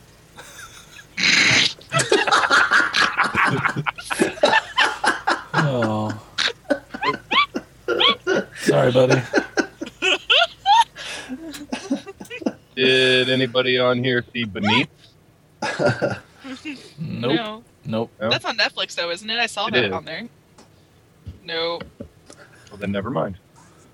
did anyone see i don't know um talking of ones on netflix that might be more accessible for our listeners did anyone watch the taking of deborah logan Yes. yes what'd you think Yeah. of that dustin she set you up. Everybody gets you. Uh, You know, I liked it. They were really committed to that uh, documentary theme. Um, it was kind of boring, and I guess in, in some parts predictable. I, I guess you know, I think you. I've told you guys this before. I'm kind of done with the whole possession scene. It's just it's it, doesn't. They don't scare me really at all anymore. I feel like with you know, uh, I can't even think of uh, what's the, the fucking movie? The goddamn movie. the movie. Uh, yes, The Exorcist. Oh, wow. It's I the, like, uh, It's the movie. I you, can't you can't remember that one. The one? one about exorcisms and uh, you know the one.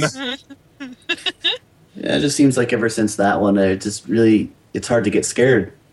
Um, I really this one though was a little bit different for me though. Just I like the whole idea. Like it's a found footage film, um, but it starts a little differently in that they're going. This film crew is going to um, do a kind of documentary style thing on Alzheimer's research, and this older woman um, is inflicted with Alzheimer's, and she's starting to kind of fall victim to some of the later phases. And they're filming her, and some of it gets a little strange. It's not quite so Alzheimer's y symptoms. And it ends up turning into this whole other deal. But I liked the whole setup of that, in that, you know, it was treated completely as Alzheimer's at first. I thought that was kind of creative. And, um, but I mean, even it does turn into a bit of a possession flick. But it was a little, I don't, it was different than a lot of possession films that I see um, just the way the way that it was done and the ending was definitely a little different than what I'd seen. And they had some really cool effects there at the end that I liked but I don't know. I thought it I thought it was really good. I enjoyed it. I'm not over possession films. I still enjoy them. They don't really suspend my my disbelief necessarily but I can still enjoy them for what they are. Yeah, yeah. I mean, it was it was a neat movie, and I, it seemed like it kind of came out of nowhere.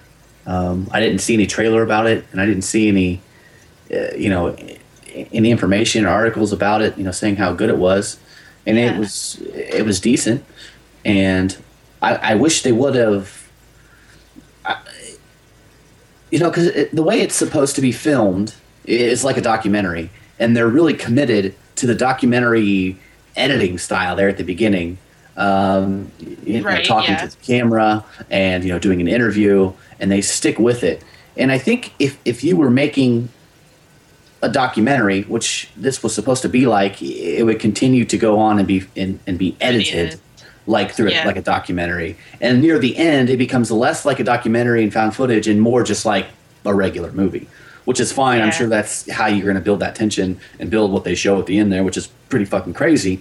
But Yeah. it just it, it's it, it's weird because I think it would have been really neat if they would have kept with that documentary style filming and kept it that way. I think it could have been, if done right, maybe even more scary than than what it was, and then just kind of ignoring that editing style.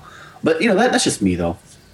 No, I think that's a good point. I hadn't even really thought about that. Yeah, it's very documentary-ish because I mean they've even got toward the beginning they have you know they list people's names on the film and Mhm. they go into the regular interview and it's edited all nice. And then as shit starts hitting the fan they kind of get looser with the filming and it gets more raw. And I guess it's supposed to shake you a bit because I didn't even really think about it while I was watching it. But now that you bring it up I can see why would why you would say that because there were i mean there were people at the end of this that could have edited it to make it all one documentary sort of style Right. which right. probably yeah yeah no i totally agree. like if they would have done that i think it would have been even more impactful i agree but I, I did still i still enjoyed it but i think you're right like it would have made it really it would have been awesome if they would have followed through the entire film with that for sure Anybody else see it?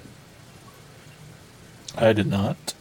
Okay, gonna pretty try and decent. it, but just didn't have time. Yeah, I saw it, and yeah, it, I thought it was decent enough. I thought it was okay. Um, it just kind of was just at the end of the day, it's kind of forgettable, forgettable for me. Not that it was bad or anything. I mean, you know, I, I enjoyed it, but I honestly can't remember a stitch about it right now. So I thought the the the, the Deborah Logan character was excellent. I thought she did a that really good job.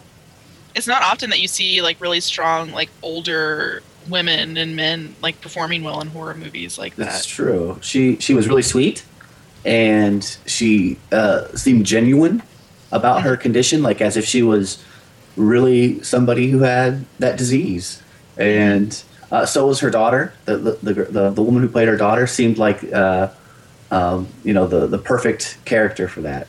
Um, But like Mike said, there's some things there that just yeah, really I'm, you know that are for, forgettable, and I, and I don't know if it's if it's if it's pacing or what, but um, there's just a few minor issues with it that, that make it not not not great. But I, I did enjoy it when I watched it. I think I like the poster artwork. yeah, yeah, yeah. That was cool. yeah, she looks like that in the movie. Oh fuck. Yeah, she like slowly degrades into this nastiness. Yeah, Kind of awesome. Which is always kind of the cool thing when it comes to the possession-y films or when Yeah. um, or like a body horror film. Just watching the the deterioration of of a normal looking human being into this monster or this oddity. Yeah. Mhm. That's the kind of stuff I dig when it comes to possession movies, or, or again, body horror movies, or what have you. for sure. yeah. Let's let's get onto the wall wall wall uh, wall walrus in the room. But Walrus in the room. it's a tusk, huh? We're gonna get into tusk. let's do it. Yeah. Everyone's seen that, right? Here. Oh yeah. yep. Okay, good. This may be interesting. I have a feeling. Who wants to start? I don't know. I don't know. Maybe we should test the water first. Loved it. Me too. Yeah, me Loved too. it. I think we all loved it. It was it was like welcoming a good friend eh? back because Kevin Smith. It feels like he's back. Did anyone not like it? Is that I Jason did using weird not noise? like it. It's just I'm not sure it was as good as everybody. I don't know. It wasn't my favorite of his films. Yeah, I wouldn't Oh, necessarily I- say it's my favorite of the year either, but it was. Guess I didn't. I mean, just on its own merit, I. I don't know. I, I, I, Mi- Mike and I talked about it a little bit, and we. I just. I had a little trouble with the pacing and how quickly he was turned into a walrus. it just happened so fast. Yeah. And I agree with them on that. It does. Yet at the same time, I worry too if they did linger on the whole procedure too long, then it would just be like a um, torture porn film. Yeah, yeah. Which so it was nice to see something that could easily turn into like a torture porn film, but not go that route. yeah. So, but I, I like, again, I agree with you, Jason. That it kind of seemed like it went from point A to point Z really fast. But we should. We should have just talked for a while about how much you guys loved it. Oh, we'll definitely Oh. gonna gush about this movie. Don't worry. Well, I just Um, have to ask each one of you: When was the last time you transformed a human being into a walrus? Let's Not do lately. Yeah, then you then you have no timetable on how long it would take. Because he's obviously practiced it before. Or that was established. Right. He tried it many times, and He's a master of his craft. there's no possible way that with all those incisions he would have gotten infection and. Well, Yeah. and I mean, we're I No, think I where. Jason, where Jason's coming from on it is just like you have those couple of moments when he's when he is transforming into a walrus where it's just like oh shit and and I also kind of thought about martyrs a little bit when I was watching this movie because one of the things that really bugs me about martyrs is always is always got under my skin about martyrs is that point of no return Yeah. for for your protagonist. Mhm. and it kind of felt like maybe we were cheated out of that point of no return for Justin Long. Because you get you get You the cool thing feeling like he wakes up and is like oh crap there's a leg gone. And then the next thing is like oh crap his arms are being sewn together. And then it's just full on walrus after that. So it almost feels like it kind of jumps that moment for me of like of watching watching him lose his total humanity um, physically I mean we obviously get to see more of that on the emotional side but um, on the physical side, uh, kind of feels like it, it, it kind of jumped it a little bit. Is that kind of where your thought process is on that, Jason? Yeah, yeah, yeah, totally. But oh man, I love Justin Long. He's so good. I love everything in the movie. Other than that, I mean, podcasters, those crazy kids. Yeah, who does that? Yeah. I love the three kids. They their acting was great, and a little twist about on it was great. The stories, you know, with the friend and stuff, and he, you know you're being sympathetic towards Justin Long through half of it, and then you find out he's kind of the jerk, and then you're like, I don't know anymore, and it's good. I thought the walrus suit was disgusting and creepy as hell. Yeah, Yes. and that's a lot of um, from what I was reading. That's why a lot of people were throwing this movie under the bus.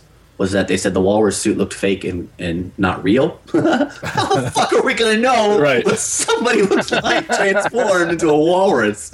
Like that looked pretty damn good. Like Yeah, nobody nobody would have sewed the person's face on there. yeah, Oh. yeah.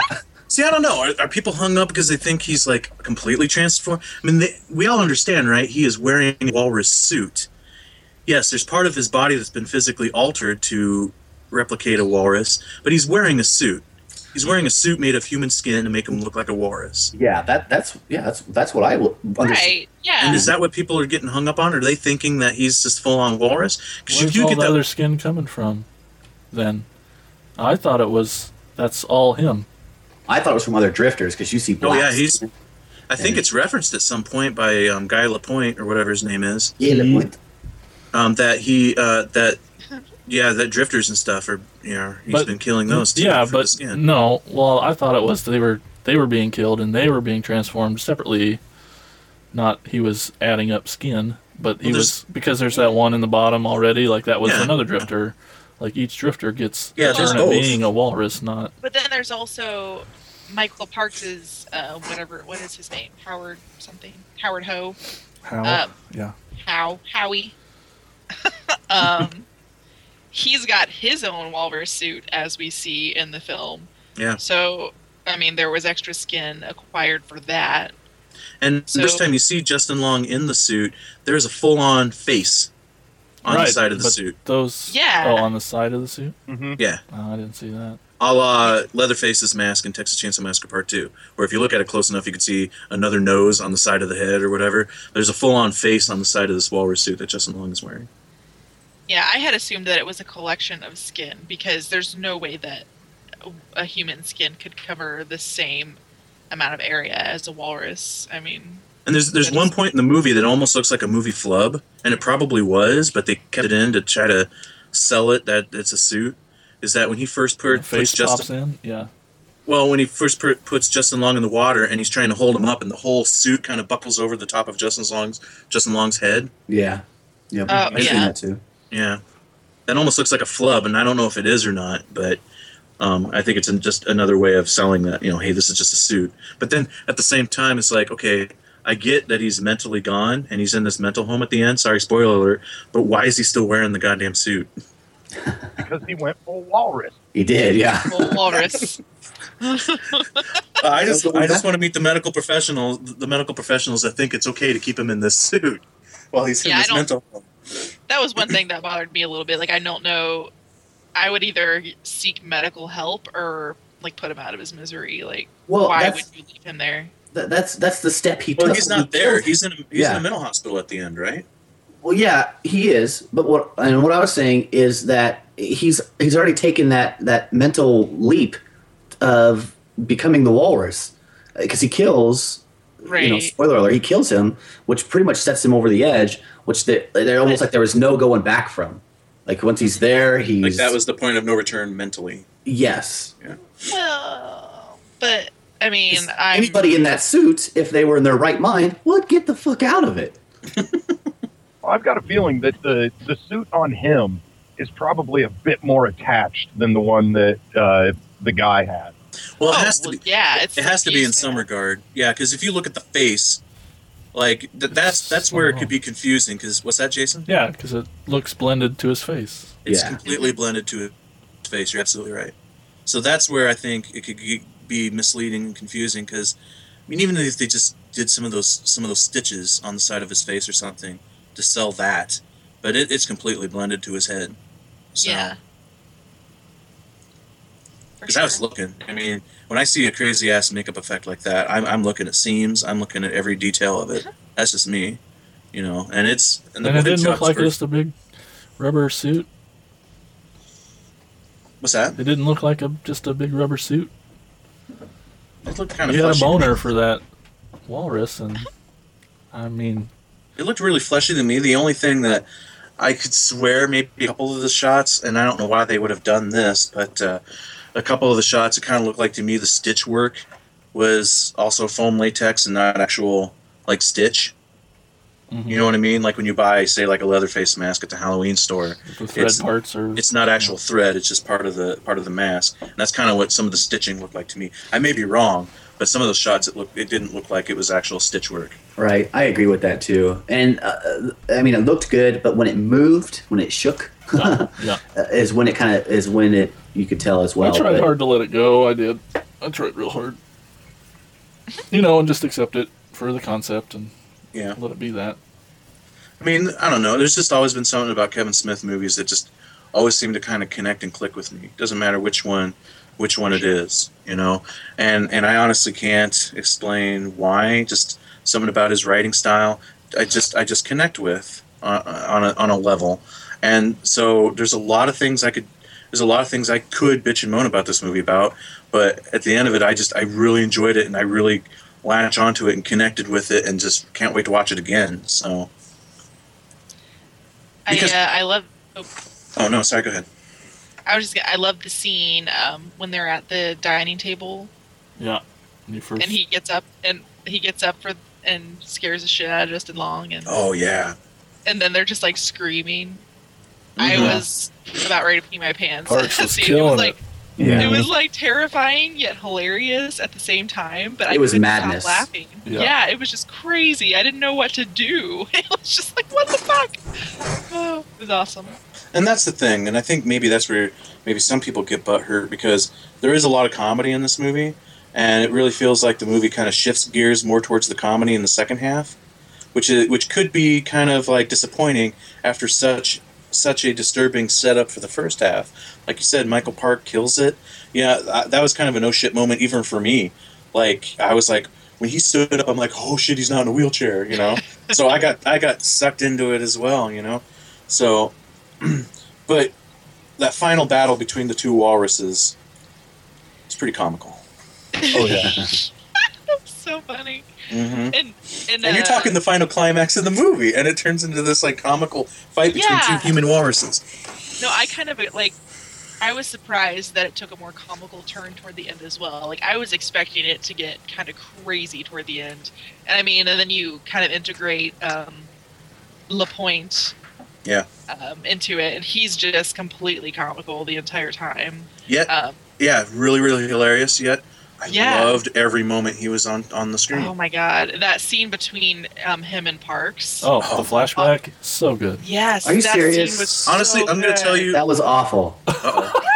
That stopped the movie dead. We did not Oh. need that scene. It it yielded nothing to Oh. the story. Everything he says after that scene, oh my god, that scene was awful. I'm sorry, Dustin, guys. I'll, I'll agree with you. Cinematically, that scene is is pointless and and drags the movie to a stop. A screeching halt. I totally agree with you. Cinematically speaking, Yeah. But I loved the whole scene. I enjoyed it, and I have a Parks feeling it's one of those moments that Kevin Smith is like, "See, I got Johnny Depp here and Michael Parks. I'm just going to roll the camera and walk away and see what Spoiler happens." Spoiler oh, alert! It's Oh, sorry. Depp. Yeah, which I didn't know. kind of. I didn't know I didn't know the he was going to be in this either. I did not knew it realize that was him. soon Oh, I didn't realize it all until well after the movie was over. Yeah, no, I knew it was him as soon as I saw him. Like, what the fuck is Johnny Depp in this movie? What? I hadn't heard that he was going to be in it, and I think that they didn't really advertise the fact that it was him. Uh-uh. Like, he was just sort of an extra sort of a thing thrown in there, and they disguised him well enough that it's it's kind of difficult to tell, you know. But I I don't. I loved that scene. I guess it didn't throw me off. Maybe I was just mesmerized because it was so awesome. Parks it's a- was so funny. It's The a great scene acting, between two amazing, amazing actors. Yes, So an amazing scene. But where it's at in the movie, yeah, uh, it does drag the story to a screeching halt. I don't know. I loved it. I laughed my ass off. Oh yeah, when he's like, "There's Yeah. a spider in the shitter." It's just You're not going to go in there and shoot that spider. Johnny Depp trying to rationalize. Well, I'm not authorized to. I'm not authorized to help you. Yeah. That he has such a good Cajun accent. That kind Mm. of reminded me of his role in uh, Twin Peaks a little bit. He's kind of got that southern draw on- on that show. Michael Parks.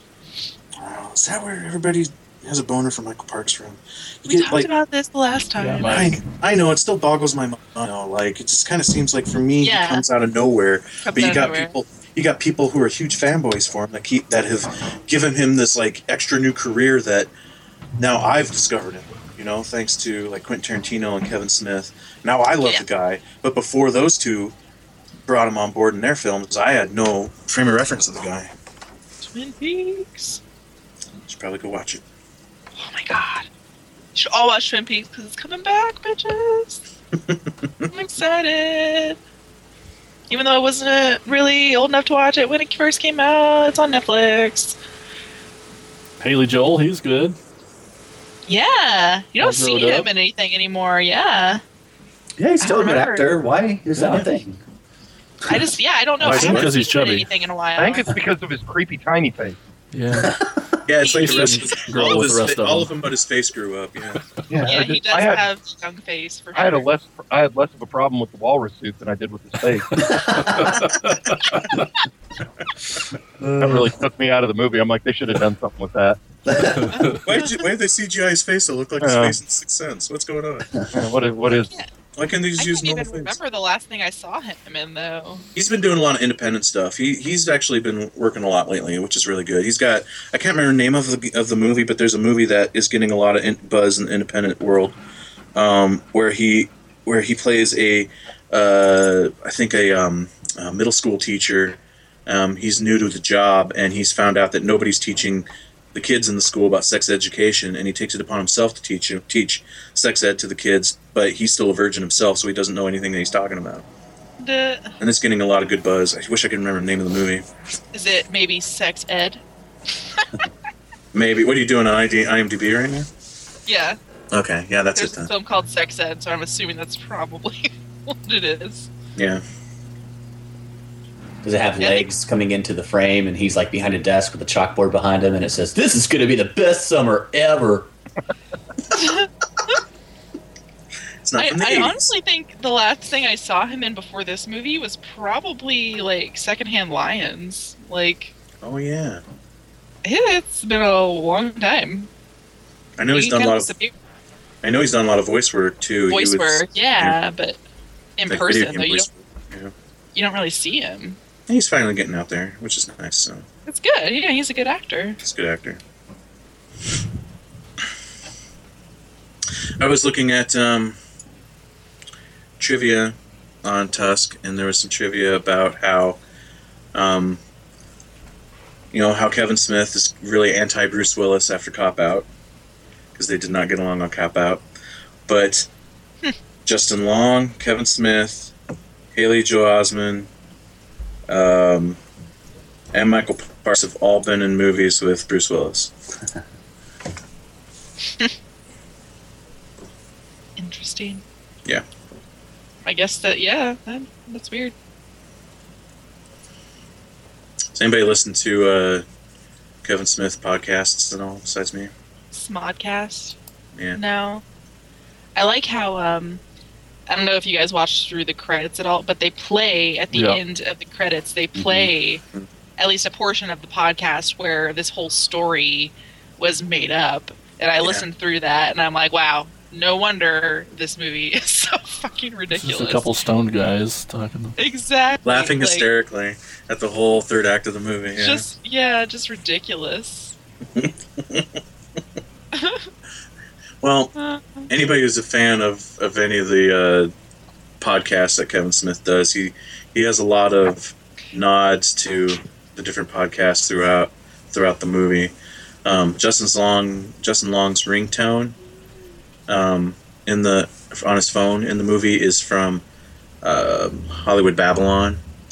Is this is a song they play all the time in Hollywood Babble-On.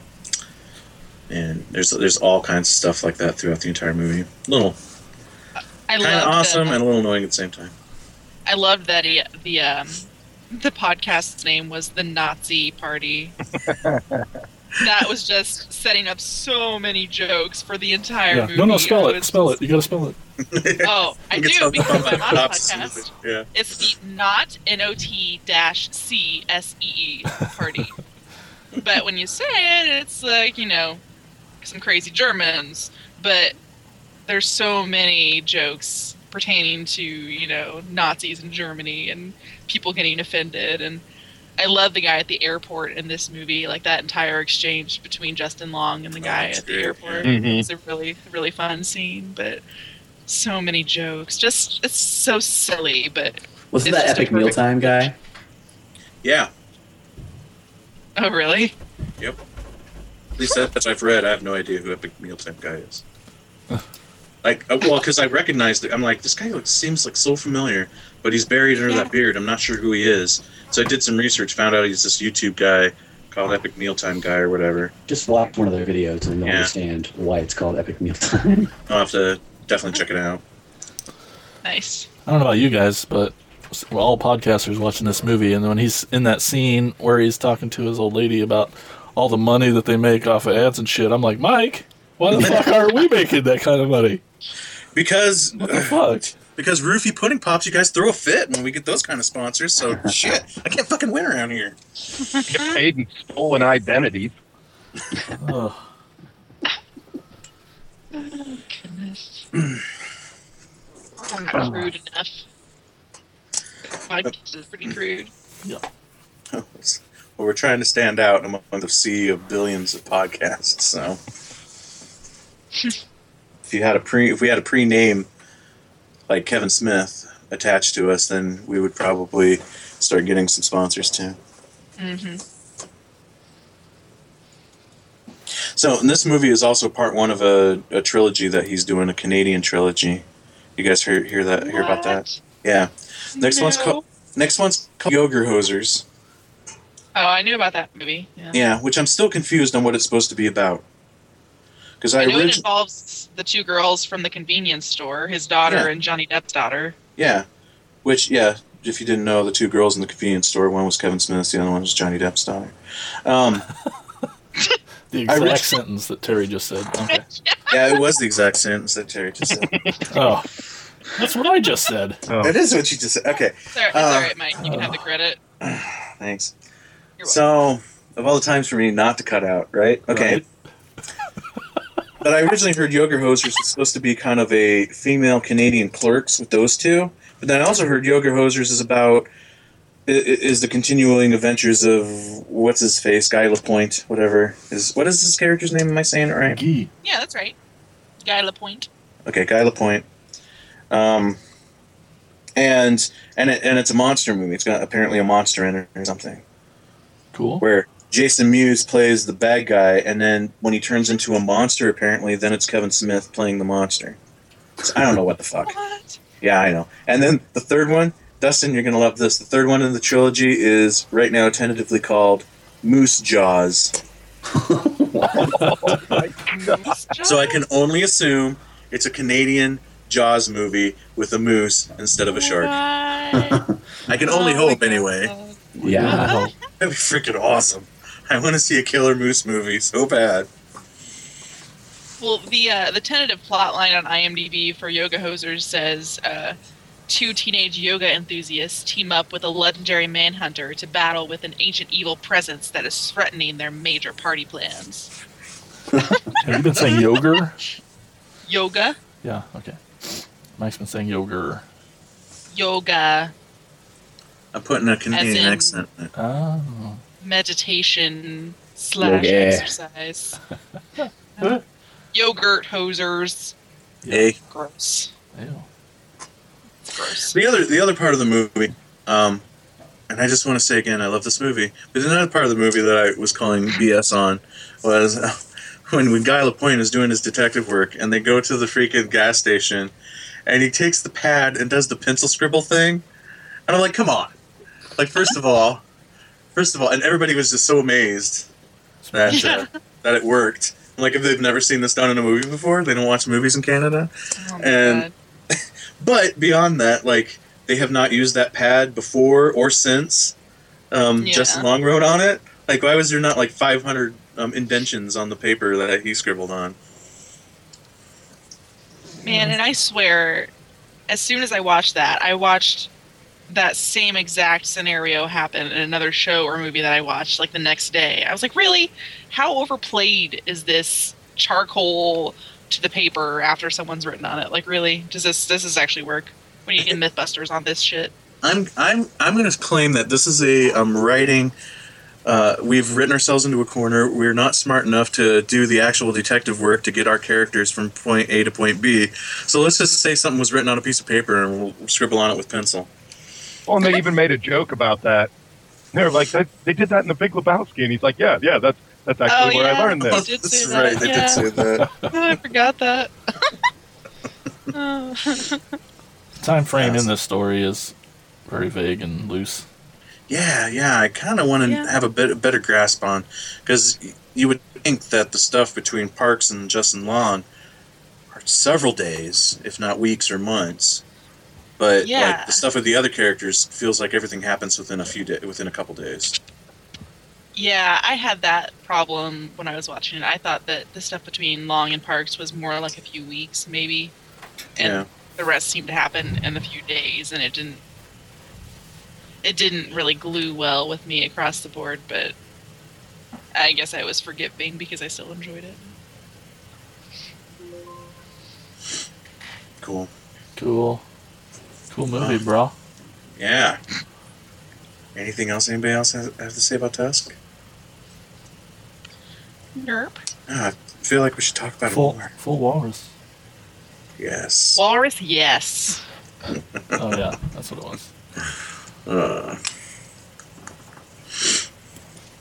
yeah, loved so stoners can get something done. okay. it. That's right. Lesson lesson we've learned. Stoners can get something done. Any other movies anybody want to talk about, or should we start getting into our top tens? Um. What about uh, Dead Snow 2? Did anyone watch that? I didn't get a chance to. That was the next one. Really? That was literally the next one I was going to watch. Did anyone else? I did not. What No? was that one? Sorry. Dead Snow 2? I no. Dustin, you didn't either? No, I, I I started to, but it wasn't translating. So. Oh, yeah, that's right. You told me you were having problems with that. so well, damn it. I won't talk about it. Trailer It's really looked good. amazing. It did. It is so Yeah. good. Is it? Is it really good compared to the Dude. first? Compared to the first one? Guess, compared to the first one, I I liked it at least twice as much as the first one. I like the first one. Okay, I love the first one. Yeah, no, I uh it's hilarious. And it's one of those that picks up right after the first movie as well. But then it goes in a completely different direction. It's just hilarious. It's the same director, right, of the as the first one. Oh, I'm not think sure so. on that. I think so. And if it is, did you guys know that the director, this director, also directed that um, Hansel and Gretel movie with that guy who plays Hawkeye? Oh. Oh, Hansel and Gretel Witch Hunters. Yeah, yeah, that's it. Yeah, Hansel and Gretel Witch Hunters. yeah. No, it looks like it is the same guy that did both of them. Cool. Mhm. Yeah. I loved it. Yeah, and it features. It has um. Oh, what the fuck's his name? One of the nerd guys from. Nah, fucking like the Judd Apatow movies and shows. I'm trying to remember what his name is. Uh, Martin Starr. Do you know who that is? No. He's in like Superbad and This Is the End and Knocked Up and he's like that one that's kind of always in the background with like big bottle nose glasses. Yeah, he's in Freaks and Geeks. Oh, not the guy. Okay, that's what I was gonna say. The guy Oh. from Freaks and Geeks. Okay. I love yeah, that guy. yeah, yeah, yeah, yeah. He's he's in it. He plays a pretty predominant part. It's there's a That I lot of it that's in in foreign language, so you need subtitles for a lot of it. But there's also a lot of it that's also in English. It kind of switches back and forth. But He's in I Adventureland a lot too, right? Sorry, he's in Adventureland. Adventureland. Adventureland? Yeah, Yeah, for sure. Yep. love that guy. All right, I'll watch it. I want to. It's so good. You should. I'm sad that no one else watched it. I won't talk about it. I'll be honest. I'm sad that I didn't get a chance to watch it either because it's the first one again. It's another one of those movies like this is this is my cup of tea. You know, this is like these are the type of movies I want to see. You know, so and I end up watching movies like Alien Abduction instead. So I just, uh, I want to tell you guys about it, but I don't want to spoil anything. But it has a lot to do with um, the guy at the end of the first movie. Like there's a guy that's getting away. You know Well, what I'm talking about? Yeah, The I one, mean, the one who hits I- his girlfriend in the head with the axe on accident. yeah, He's the main character, like one of the main characters in this film. nice. Well, I, I thought I'd heard it almost kind of takes off where the last one's ended. For sure, yeah, like right off, right off. of Okay, Like he's running away after he accidentally hits his girlfriend. Spoilers if you haven't seen the first one, you're a little late, but whatever. um, uh, and he's running to his car to escape from the Nazi zombies, and it takes off from there, and it just gets Fucking Weird. crazy. it gets weird right away, and it's awesome. I loved it. A lot of fun. Cool. Much more comedy. Much more comedy, I think, than the first one. As long as there's no, not another sex scene in an outhouse, I'll be okay. Mm-hmm. There's not. Oh, thank there's goodness. not. Thank God. I don't think. I don't think there's any sex scenes in this one. Well, then forget it. I'm sorry. I just don't want to ever see anything involving an outhouse ever again after the first one. Yeah, Oh, that's a little gross. But she put gross. his fingers in his in her Oh, mouth. okay. Ah, Okay. All right. Why? Wa- just just watch Dead Snow 2 Red versus Dead because it's awesome. I guess I don't see what the big deal about the sex scene in the outhouse is. Derek grew up on a farm. Unsanitary, I- man. what? they make Listerine. Oh. Derek yeah, is but did really revealing a lot that about scene? himself. I don't think I don't think they did. I don't think they did. You didn't, I grew well, up on a farm too. We had an outhouse that we could use if we had to. Not that we did. Unless we Some Red really versus hesitation Dead. there. Anyway, I'm sad no one watched it because I wanted to talk about it, but whatever. That's okay. Anybody watch Sharknado 2? I watched that one Fuck Oh, yeah. no. instead of Dead Snow 2. I wasn't Oh, a huge come- fan of the first one. Oh, it's awesome. It It's had awesome. Tiffany Shepard in it. That It that sold me right there. I don't remember her in it. She got killed on the boat. Oh, real? Oh, yeah. Okay. Yeah. You don't remember. I I, do like the done it. tagline, the second one. Like that's yeah. There's stuff that goes on in this movie that clearly they just didn't give a shit. yeah. And it's awesome.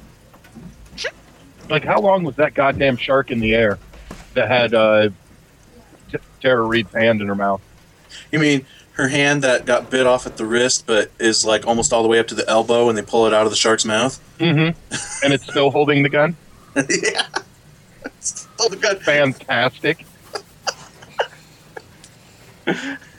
Probably the greatest plot twist of all, or plot device of all time.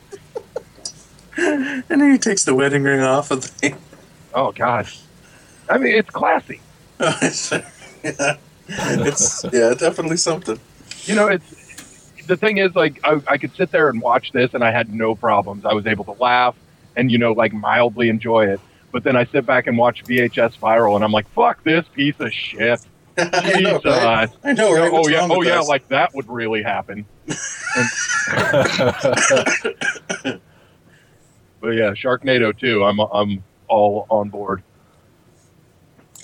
I just love the amount of cameos in this movie of people that have lowered themselves to be in a Sharknado movie. Yeah.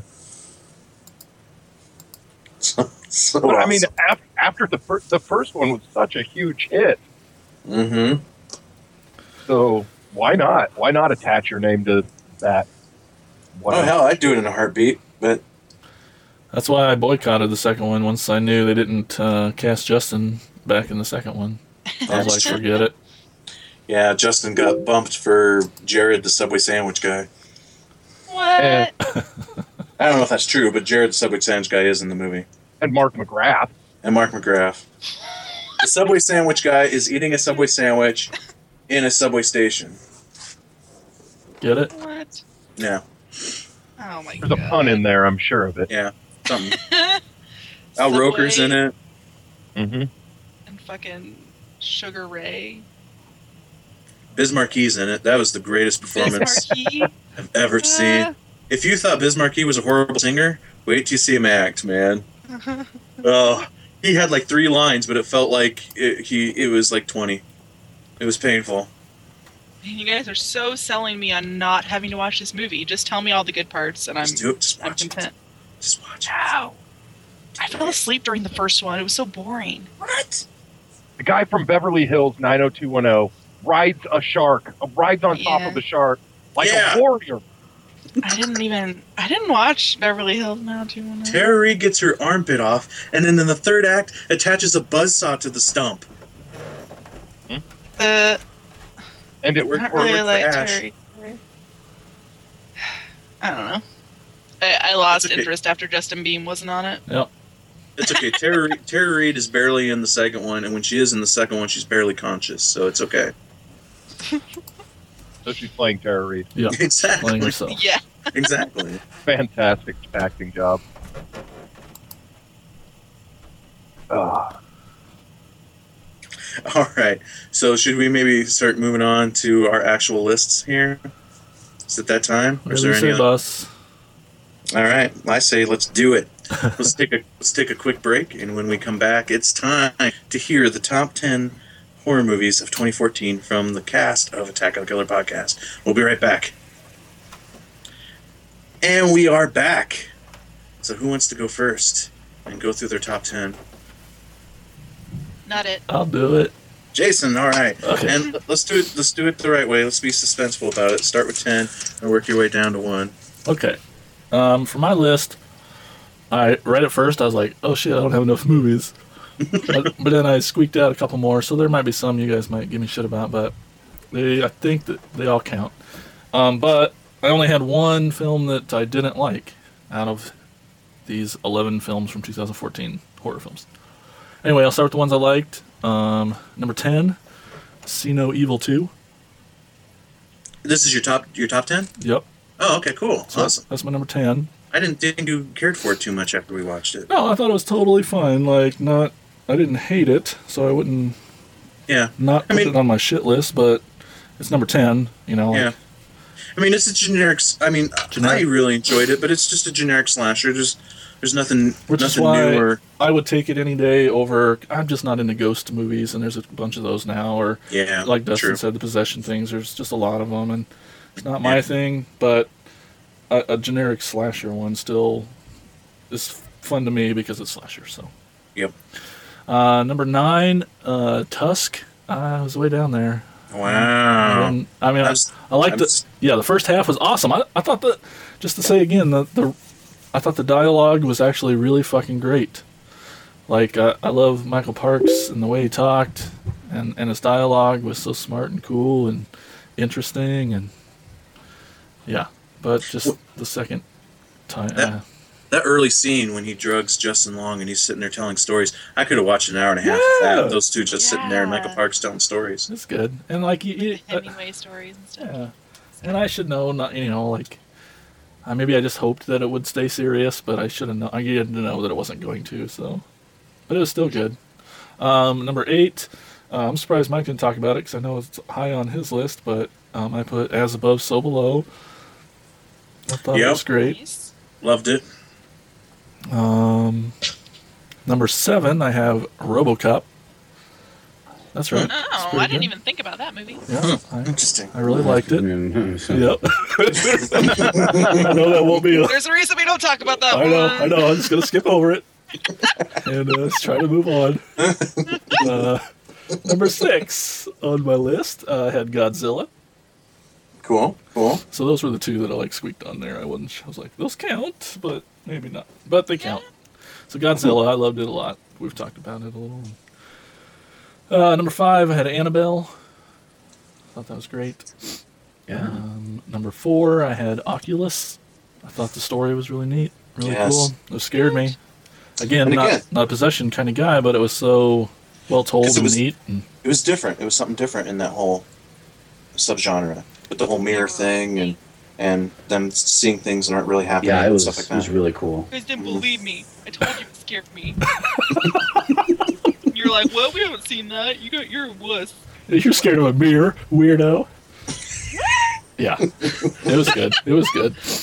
Uh, number three, I had the Babadook, Babadook. and, Baba, duke, duke, duke. and number two, we talked about it not today, but we did a lot the other day. Uh, the Sacrament, number two. Yes. Loved it. I was in it. It was exciting. It was thrilling. You were in it? Yeah, way in the background. You can't. You won't see that it's me, Oh, but man. it's me. Oh, And number one, horns. Like you didn't know that's coming. Yeah, I knew that was Horns. Oh, snap. That was my favorite 10, 2014. Awesome.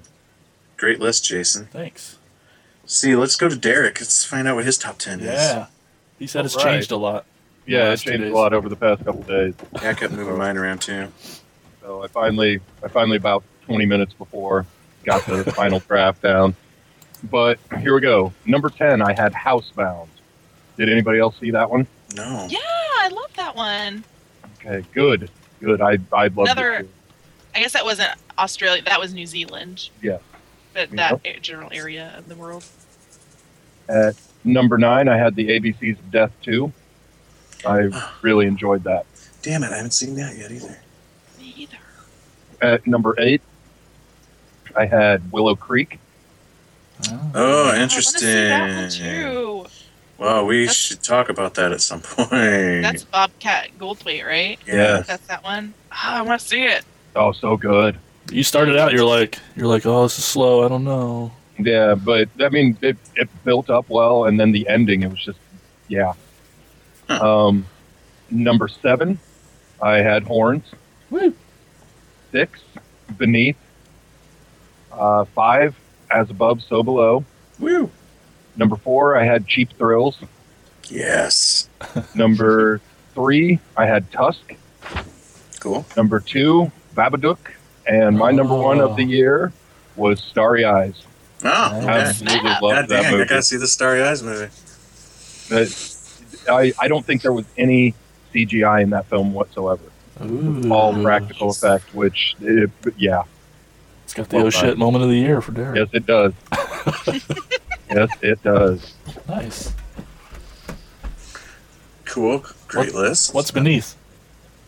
Beneath is a uh, it's a movie about miners that get trapped in a cave in.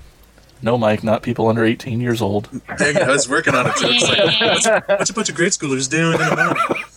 And that that movie might have gotten me with the most jump scares that I've had in a very long time. And it pissed me off because I knew they were coming, and I still peed a little every time. Those so- are good ones, yeah. Yeah, and it's no, uh, it's on Netflix. I highly recommend it to everyone. Cool. But yeah, Cheap Thrills. That one snuck in there last second for me because I was I was watching it as I was I had my list pretty much finalized, and about halfway through it, I didn't know if I could really consider it a horror movie. Yeah. And then it That was And- my problem with it. and then it took a turn at one point, and I was like, yeah, yeah, this, this is this is going on the fucking list. Definitely. I mean, I, I it is it is a very thin argument to put it in to consider it horror, but I don't care. I'm with you. I love that freaking movie. Uh, it's you could definitely call it maybe more of a dark comedy than anything else, but but it's got it's got enough to con- enough to connect the horror community to it, and it, and it has. It's all it's only horror the horror community here talk about this movie, so I, I'm with you though. I loved it. Oh my god, and it just goes to show Yeah, that uh, David the, the Koechner can do more. by everybody in it. Oh yeah. Yeah. Um, and I mean, it was it was really hilarious in an incredibly dark and twisted way. But then it it just had those it, it had some holy shit moments in it as well. Mm-hmm. And yeah, by the end of it, I I yeah I was I was sold. So yeah, it made my top five of the year. Awesome. And may show up on somebody else's list too. I, I got a feeling it just might. Uh, Dustin, what about you? What's your list? Well, I don't have a top 10. I have a top five. That's so fine. That's what it's going to be. Uh, number five, I've got Knock Knock. I know it's a short film, but uh, short that it was, it, it was really impactful, and I, you know, I just it really stuck with me, and I thought it was a really cool, neat story that, you know, if he ever wanted to, he could definitely turn that into a full length story, and it would be, I think, just as good. Um, number four, I got Oculus. That was just a really another neat story. I was this was this almost won my surprise of the year just because I I, I just I don't know what I was expecting. Um, but it was just a, a really cool, neat story with you know characters that you can latch on to really easy and quickly. You, you know the the younger versions of the characters and the older versions of the characters. That, you know that's just lovable characters. Um, number three, I've got Wolf Creek 2. You know, my biggest surprise. Uh, I know a lot of you guys didn't watch that except for, for Terry, but you should really check it out. I thought it was I thought it was really good. I thought it was awesome. Uh, number two, Tusk. This movie, uh, really, I was I was in it almost the entire time. Uh, I was right there with Justin Long. I felt like I I felt dirty and gross after I got done watching this movie. uh, just you know, imagining yourself to be in that position where you're traveling and you go somewhere and not nobody knows where you are and something awful like that happening to you. I mean, just try to put yourself in that state mentally, and it's it's frightening. It's scary. Um, number one, this movie got so much shit. I'm giving it number one just to throw shit back at people, but I really liked it. Is Annabelle. I thought it was such a good movie. Um, you know, it, there's a lot of people out there that can't ignore for some ungodly reason uh, the Conjuring aspect of this. It's not the same movie. It's not the same story. It's not even the same goddamn people. Leave the Conjuring out of it. Annabelle on its own stood well and did a very good job at telling a really cool story about a doll differently than how we've usually seen doll stories told. So, and I think that's what people were having a lot of trouble grasping with. Is you know this Annabelle doesn't move like uh, Charles Lee Ray. Big whoop de fucking do. Who cares? it was a really cool story, and it was a lot of fun to watch. It was beautifully shot. The sets are amazing and totally believable, believable for the time period. Um, and it's just overall solid, and that's why it was my number one. Interesting. That's cool. Cool. Okay. Terry. Yes. um, should I have some honorable mentions as well? Do you want me to mention them before I say my list, or should I wait until later? Sure. No, go ahead. Go ahead. Okay. Honorable mentions. Um, we've talked about some of them already. We got Cheap Thrills, Wolf Creek 2, Housebound. Those three are on there. I also added Under the Skin. Yeah. uh, and uh, Grace the Possession, which was kind of. It's really not a, that great of a movie. It's another possession movie, but I really I liked the fact that this movie was a little different in that it's a found footage film shot completely from the perspective of the spirit, like the demon spirit that possesses things oh, whoa. so it moves so you're mostly there's mostly one person possessed the entire time but it also moves at certain points and it, the camera moves with it which was really i thought that was really cool but the rest of the movie i mean aside from that kind of gimmick i was kind of over it but i thought that idea was really awesome so shout out to that um, okay but that's it for my honorables So those were Um, extra movies that didn't fit into your 15? Good yeah, lord, woman. see, I thought I thought I didn't I thought I didn't have a lot, but then I realized that I had watched more than I thought because I'm an overachiever apparently. Apparently, that's awesome. Um, uh, I also have a few I didn't like. Well, we'll say the, the. Nah, we're going to do bottom fives after everybody Oh. gets done with their top Oh. tens. So. Five. I don't have five. Oh, okay. Okay. Well, if you don't have five, that's fine. But well, my top ten. Uh, number ten, I put Annabelle. It's pretty pretty solid film. Saw that one in the theater. Made me jump several times. It was fun.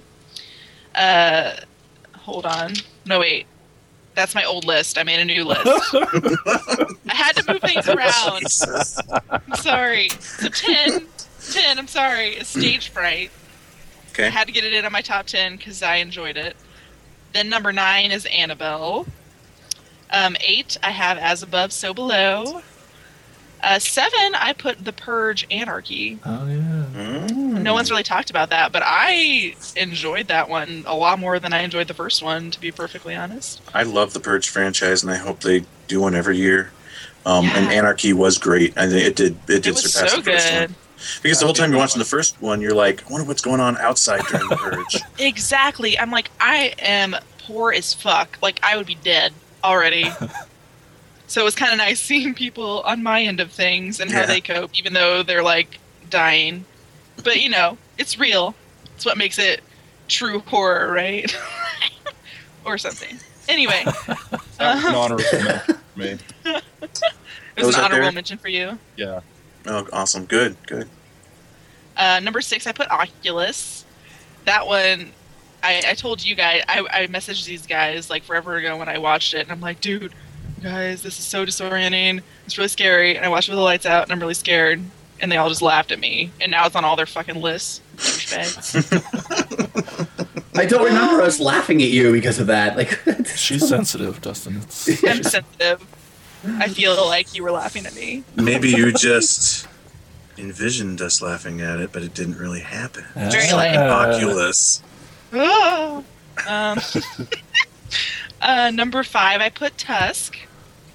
Uh, four, Sacrament. It's good. It's good. Uh, three, I put Horns. Uh, two, Dead Snow 2, which none of you fuckers watched. And it's so high on my list that you need to fucking watch it now. It'll be on my 2015 list. and I put Babadook as number one. Now, Alright. I I can probably change this around a million times, so it's kind of just like these are the top ten in a general order. I just watched Babadook today, so I'm still kind of reeling about it, so that's probably why it's number one. So it's probably a little skewed, but whatever. Deal. dealing. Uh, Good. I've moved my list around a billion times too, so don't worry about it. All right, so now it's my turn, right?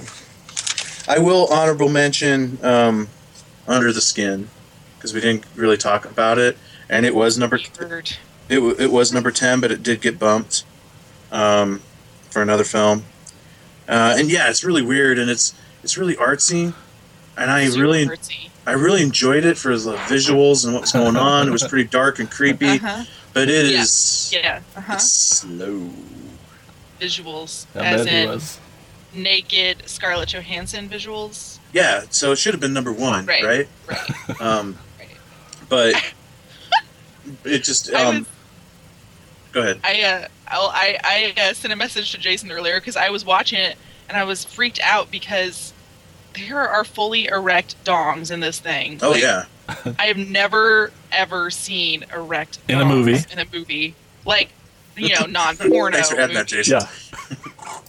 That's helping. Yeah. Thank you. Yes. Um, but I was like, what?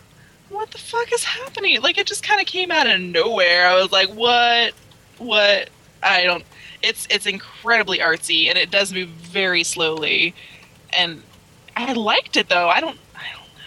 Know. I liked it too, but it's but it's not one I'm gonna like go back and revisit a lot. Just because No. it's it is it is slow. I mean, it's literally I think like 15 minutes in before a line of dialogue is said. You know, Yeah, it doesn't And- have a lot of dialogue at all. no, and there's not like it's not like there's not a lot of audio at all for the for the first several minutes of the movie. It's almost like a sci film in a way. You know, it doesn't have like a heavy score, but when there is like some kind of like ambiance noise, it's Yeah. pretty creepy. It's pretty creepy.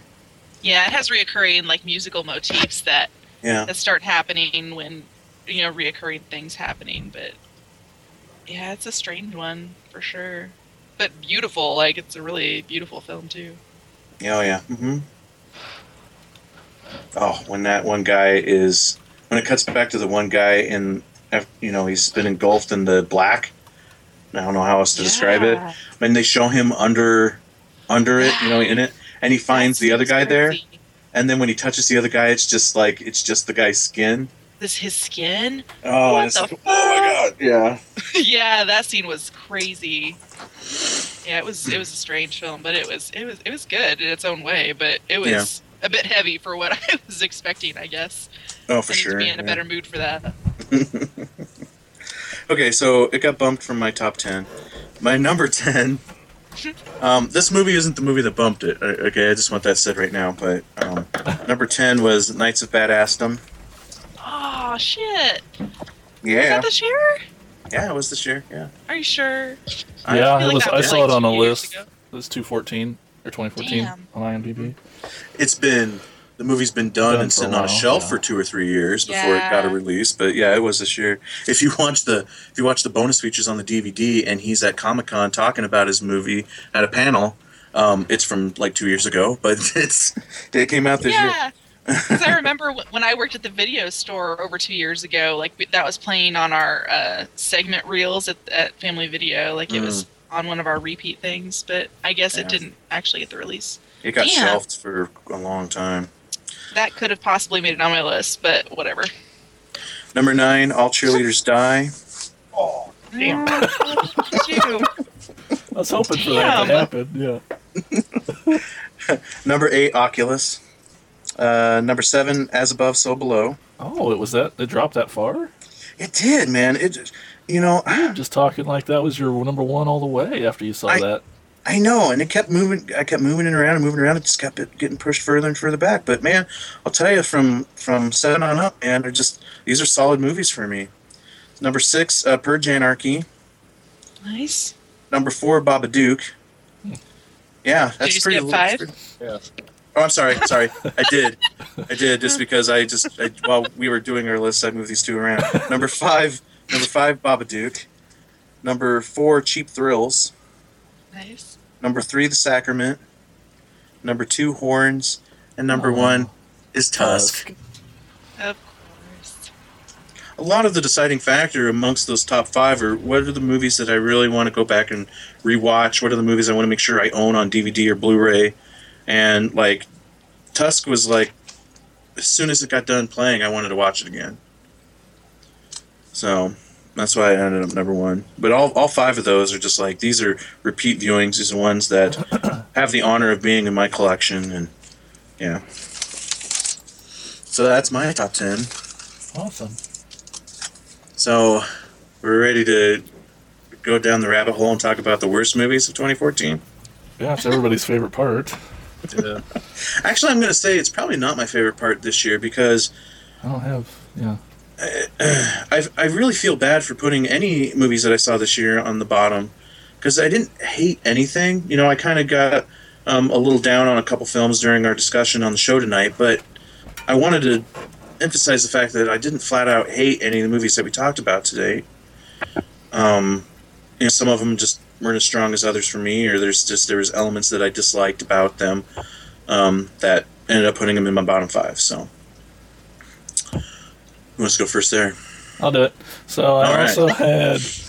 I didn't get to do my honorable mentions, but um, I well, I guess I said one was Dorchester's Revenge, Return of Crinoline Head. That one was really great. I'm not Yeah. positive they have distribution yet, but that was a 2014 film that was great. But I also had in my um, honorable mentions is that Collapse was released in the U.S. in I've been waiting for 2014. Oh shit! I was getting ready to call everybody out. It's like um, nobody Yeah. had collapse on their Yeah, top why 10? is that anybody's list? Huh? Huh? Because we've been making them watch it for so many years now that. That's Still right. not seen it. Oh, Derek. What?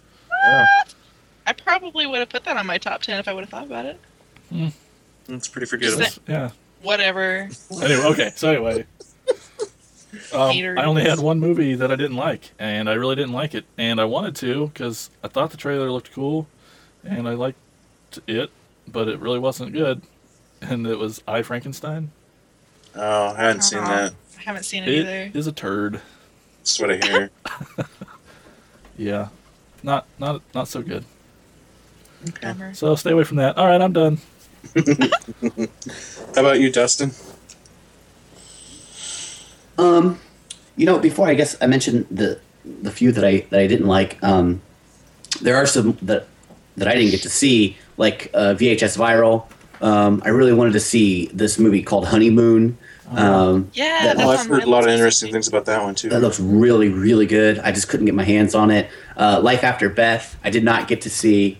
Um, that look, I think that's probably more like a horror comedy, but I didn't get to see it. And of course, I didn't get to see Dead Snow, which it sounds like that would probably You be were dying to Do see. it. yeah. um, but Cabin Fever, Patient Zero, just uh, I mean, watch the beginning credits and watch the end credits, and that's all you need to see because they're, everything in between is garbage. Wow. Um, It's too bad the trailer looked so good. It's good. is huh? depressing. Eh, You know what? They could take that cabin fever title off of there and just call it Patient Zero. That's kind of what I thought too. I mean, I saw this one as well, and it's like there's no need for it to be called that Cabin Fever. Yeah. And it's like if you're going to do a sequel to Cabin Fever, it needs to kind of. I feel like because part of what makes that movie so good is Eli Roth's style, and even even in Ti West's second one, that style is completely gone, and it feels like you got to have that kind of connection. It's more to me. Cabin Fever One is more than just a movie about that virus, and then but that's what the only thing that is latched onto with the with the sequels. Yeah, this this obviously I, I wish you you know it's it's I guess you would call it a prequel in a way to where it kind of this is where it originates.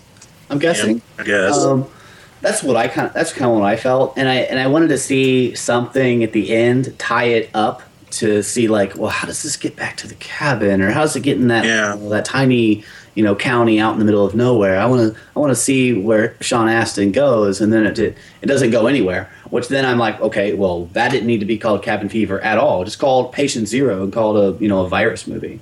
yeah. Uh, you know I that's should have just called it shit.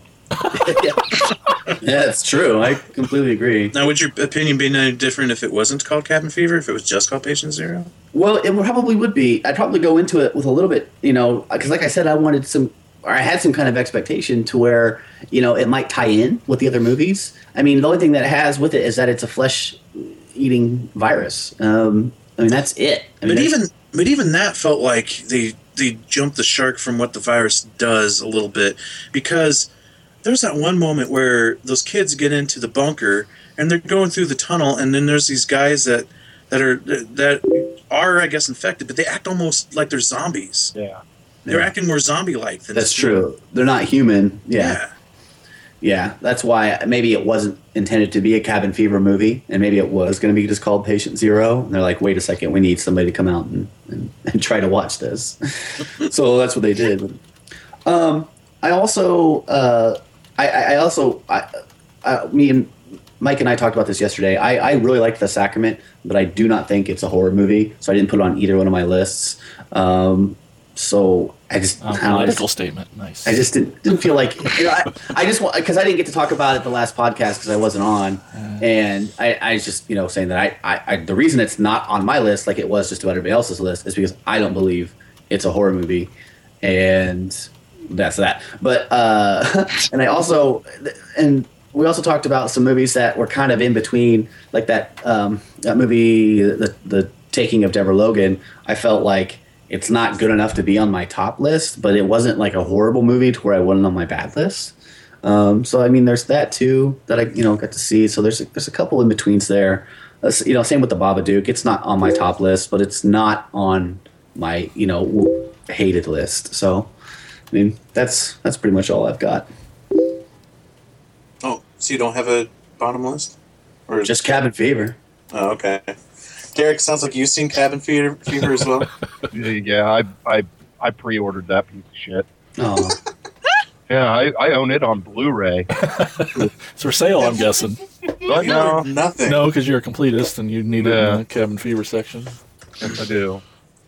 But I, I mean, even if I hadn't pre-ordered it and everything, I would have ended up buying it just because of what Jason said there. Because I can't stand to look up at my shelf and know that there's one out there, and I don't have it there. But that movie was terrible. Why the zombie? Like, yeah, I, that was one of the things I was going to bring up. Why did the virus start making them act like zombies? What the fuck was the need for that goddamn battle scene on the beach? Oh, I was going to bring that up too. The the the cat fight between the two Oh. girls where they turn into ninjas with their milty faces there. Mhm. Yeah. This was like the year of the unexplained professional fighters in movies.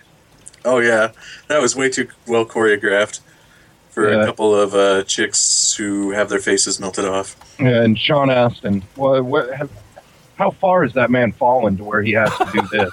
yeah. For God's sakes, he was in three Academy Award winning films, and now this. I don't know if he was if it was his performance, but he looked miserable. I don't know if that was just him or if that was actually his performance. Yes.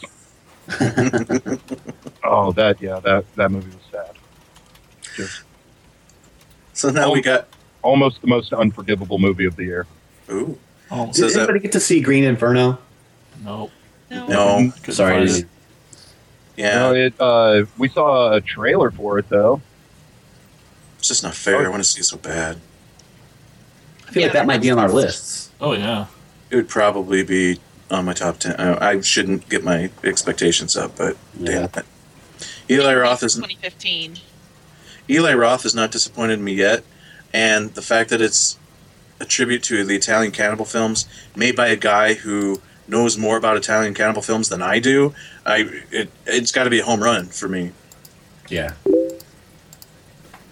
Anyway, sorry. So, So, so Derek, besides Cabin Fever, what else is on your worst list? I, I had a uh, top seven. um, Of course you do. but I, I do want to say a couple of honorable mentions for my uh, top 10 Okay. of the year. Um, Blood Glacier. That That's on Netflix too, isn't it? Yes. Yeah. Uh, I was, that movie, I, it, it was a little bit of a disappointment just because I'd been looking forward to it for quite some time and it didn't live up to the hype that I had built for it. But uh, seeing all that practical effect with the monsters was great. Um, and then, uh, honestly, one that uh, really surprised me this year was Leprechaun Origins. Mm, really? That did you watch that? No, I haven't seen it yet You, at all. you should see it because I've heard only but good things about that. They no, that that's that was on my honorable mention. Oh, okay. Um, they took all of the the comedy out of it, and they made the Leprechaun absolutely brutal and kind of scary. Cool. Yeah. So those were my honorable mentions. Um, my my bottom seven of the year. Uh, this one just because it was it was a huge disappointment to me. Uh, See No Evil two. Okay. I I I think that could be my fault as well because I built it up to Yeah. be something that it couldn't have been. Yep. And I get that. I understand, especially from who it came from. You you know, after Yeah. American Mary, you expect a bit more out of the Soska sisters than just a generic slasher. But well, and the and the cast in it, for God's sake, you had some you had some great people in there. oh, as much as I love Isabella, um, what's her Mhm. face, she annoyed the piss out of me in that movie. Me too, and I think she was supposed to. So bravo to her. I guess. Um, but yeah, that was number seven. Number six was Wrong Turn Six. Which, God, that was terrible, and it is now banned, and I own a copy of it. ooh. Yeah, so Why did it, I think I heard something about that? But I don't uh, know. why. there was there was a use of a family of a picture of like an old woman that went Oh, that's missing. right. Yeah. Yeah. So it like it went on the shelves and then like two days later immediately got pulled. And me being a completist, the day it came out, I went out and bought it. Um, okay, so number five was Ouija. Oh. That oh, I got drugged to that one in the theater, and I I really wanted to leave like halfway through it. It looked like it was too uh, manufactured. PG-13? Yeah, PG thirteen exactly. Yeah, it was it was just it, there was nothing new about it. It was completely ridic- predictable and boring. Um, number four was Nurse 3D. Whoa, I could not stand that movie. The that made a lot of people's lists. yeah the Oh. the performance by the lead actress in that was unbearable to me. I couldn't stand her. It took me out of the movie the entire time, and yeah, sorry. So I know that made a lot of top ten lists, and I cannot, for the life of me, understand. um, number three was VHS Viral. Number two, Cabin Fever, Patient Zero, and the number one yeah. worst movie of the year and quite possibly of the past three to four years. Return to Nuke 'Em High. Oh, that was the one Mike. Oh. God. Oh, such a Yeah. disappointment. we can. We'll get into that. I that was okay. All right, and I'll and I'll wait. Yeah. Terry, what's your bottom? Oh. You swear Well, words. you Your didn't have to five. phrase it like that, Yeah, but Tell me about your bottom, Terry. my bottom is just fine, thank you. Um, Well, I only had a, I only had a couple of ones I didn't really like. I have. Let me say the ones I want to see that I have on a list here first. Um, Starry Eyes, Honeymoon. There's one called Jezebel that's on a lot of people's lists that I don't really know much about, but whatever, I'll watch it. Um, Willow Creek, uh, The Guest. that has the dude, one of the dudes from Downton Abbey, who's kind of hot. So I'll watch it. Um, also, the new Town That Dreaded Sundown. Yeah. Yeah, I want I've to see that too. I've actually never seen the original.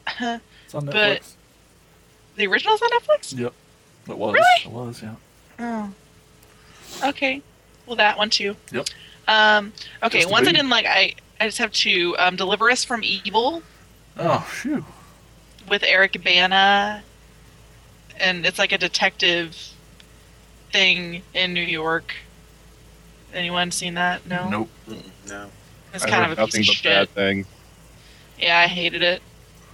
It was there wasn't much of a redeeming anything about it. Um, I also I was tentative to throw this one on my uh, not like list. I almost put it on honorable mentions. I'm kind of torn about it, but Life After Beth. I know Dustin had it on his ones that he wants to see, but it was sort of a dark comedy. I mean, it has like Aubrey Plaza and John C. Reilly and a bunch of comedy greats in it, but it was kind of a slow burner for me. I, w- I was kind of kind of on the line about it, but I threw it into the not liking category because I just seem to lean that way. But I seem to like most of the ones I watched, so that's all I had. Cool. Nice. Okay. All right. Well, here's my bottom five. Um, number five, VHS Viral. Um, number four, Stage Fright. Sorry, Terry. number three, this may also spark some controversy, but um, with number three was Willow Creek. Whoa. Whoa, Yeah, I didn't care for it. I don't care for you. And you don't care for Bobcat. What the hell? I thought I you love loved Why you put Bobcat. Bobcat in the corner, man? I Yeah. love, I love Bobcat. Apparently you Bobcat's don't. done, Apparently you don't. but not this. Fuck, man. I don't know. It just felt like it was it was hitting on all the notes that Blair Witch Project did, um, but just paced horribly wrong. Like it took them forever to get to the woods, and so like by the time stuff happens, it happens too quick. It wasn't suspenseful, and like I I I get you're not really supposed to see, you know, you're supposed to see the monster at the very end, just like in Blair Witch, but there was still I felt more payoff Babadook. um, more payoff at the end of Blair Witch than there was in this one. It was in Willow Creek, so I don't know. Except for what was the big fat woman with the naked fat woman in the woods? What was that, Derek? I don't know, but that Your mom, creeped me. Whose mom? all of your moms together. I don't know. I'm Very well could have been. but no, I don't. I don't know, but it. I don't know, but it creeped me out. Hmm. Yeah, I don't know. I, uh, I'm gonna I'm gonna watch it with Bobcat commentary. Uh, I th- that seems like that might be fun. Yeah. How could that not be fun? I know, right? Talking over the movie. exactly. So number two, um, Return to Nuke 'Em High. Well, you finally decided. Yeah. Well, again, this is just the bottom five. This isn't movies I necessarily hated, Uh huh. but yeah, Return to Nuke 'Em High was was with you, Derek. I was. I want to watch it again. I want to watch it with people to see if it would change my opinion at all. But yeah, that first that first viewing, I'm like, really? I was hoping things would get better after Oh, they Toxic didn't. Avenger, Toxic Avenger Four. Yeah, you're right. they They're did. waiting till part two to get better. Hold on. Oh yeah. It's just one offensive joke after another without any storyline involved. And it's even worse than Is- Toxic Avenger 4 because it's the same storyline as the first Class of Nuke 'Em High. Yeah, the, the opening scene is the exact same fucking scene, only with some guy that walks in with a porno mag and eats a sandwich. Yeah, you're right. It is the exact same scene because, you know, kid drinks from a drinking fountain and starts pussing from the ears and jumps out the window. It's like, and the I guess, two I, kids have sex in the janitor's room. oh yeah, I forgot about that part. Yeah. Like, I'm just surprised um, Lloyd even filmed anything new for it. He just didn't recycle footage from the first movie. So you got to give him props for that. Oh, but but he spills milk in his ear a lot. Oh, that gag got so annoying after the first time he did it. Mm-hmm. let alone the hundredth time. And that was his whole point in the movie was to do this milk spilling on himself joke. He did. He did it over and over and over. And the scene with the duck getting stuck in the girl's mouth. I'm like, what? For what? Ten minutes?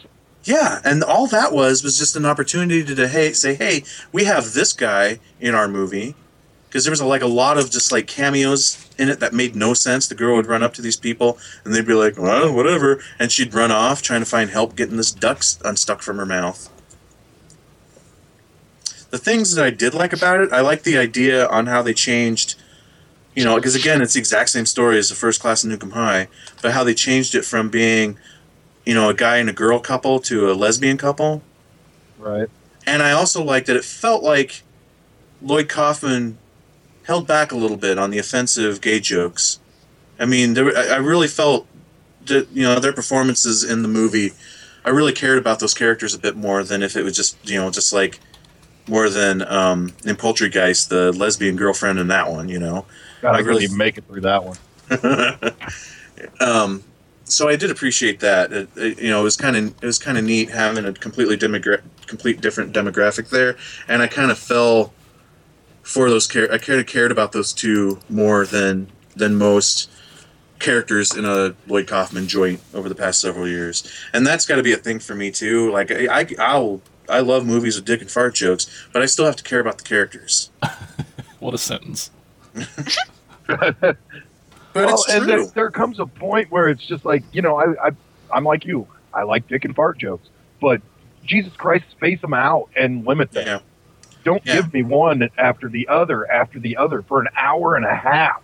Yeah. How about It's right? like- Go ahead. How about write a story first and then write dick and fart jokes around that instead of writing your dick and fart jokes and think think well what loosely thread plot can I throw in amongst all these dick and fart jokes? Well, that's just not how he works anymore.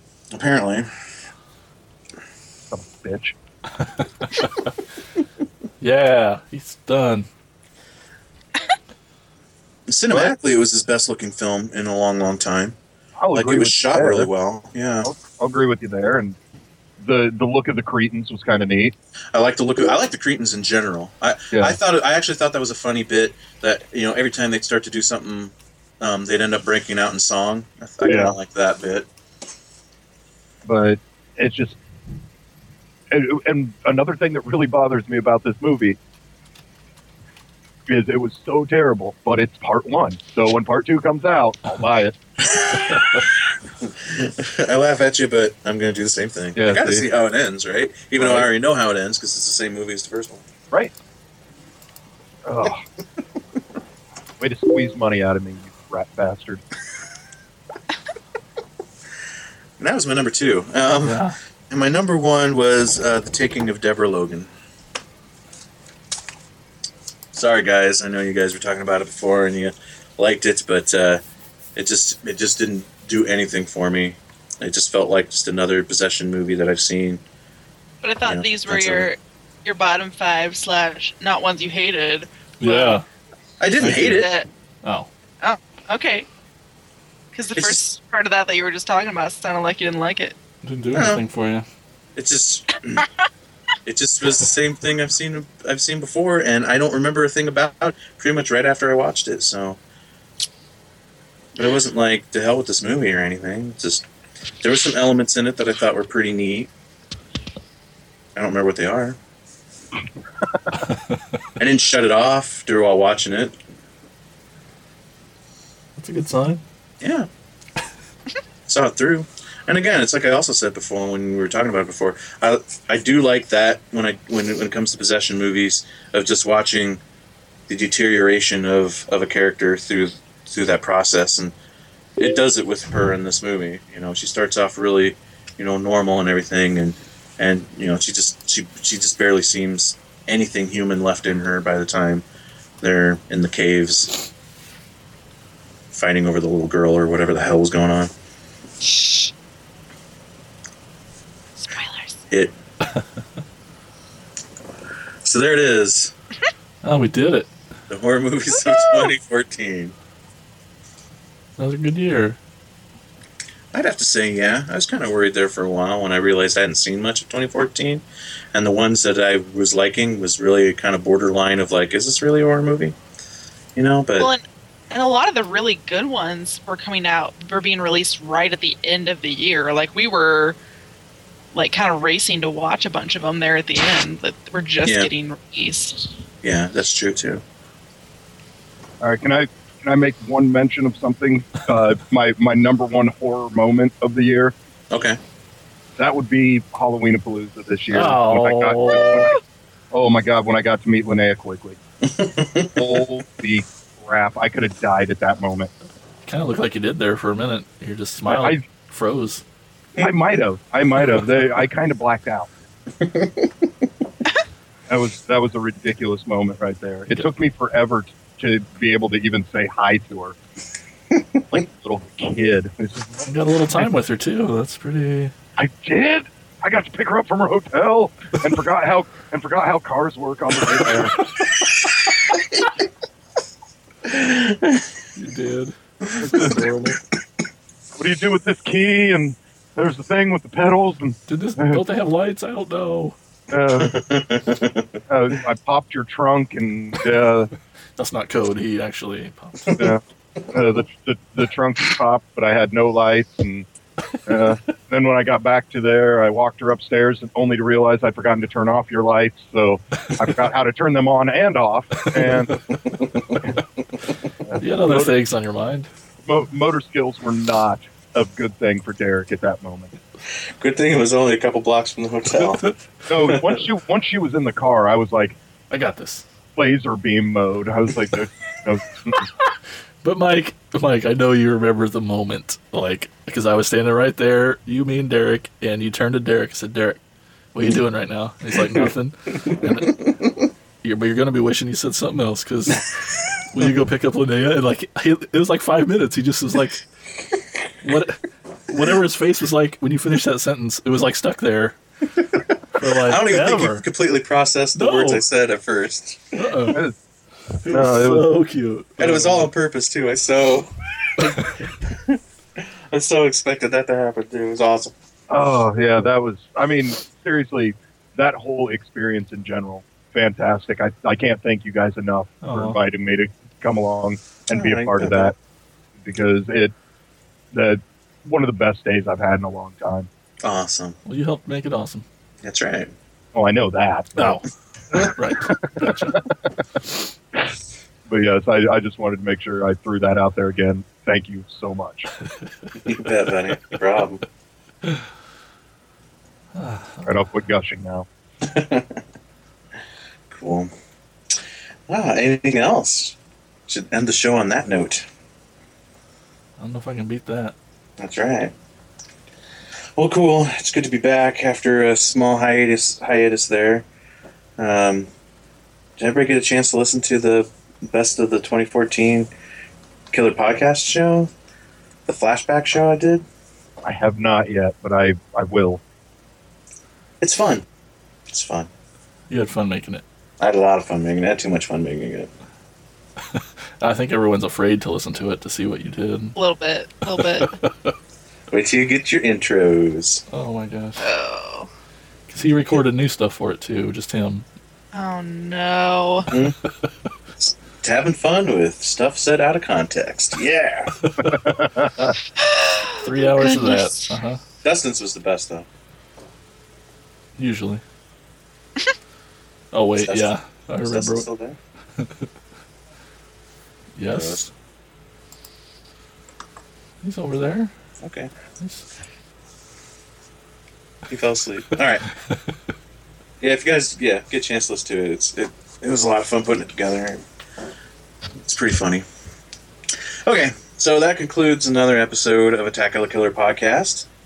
And now we've got 2014 in the in the bag. What? Can't wait to see what comes this year for the for horror. Hopefully, uh, Green Inferno. Damn it! But uh, uh, we will talk to you all next time. Thanks for listening and goodbye. Bye bye. Bye. Oh no, could this be the end of? Attack of the Killer Podcast. Attack of the Killer Podcast.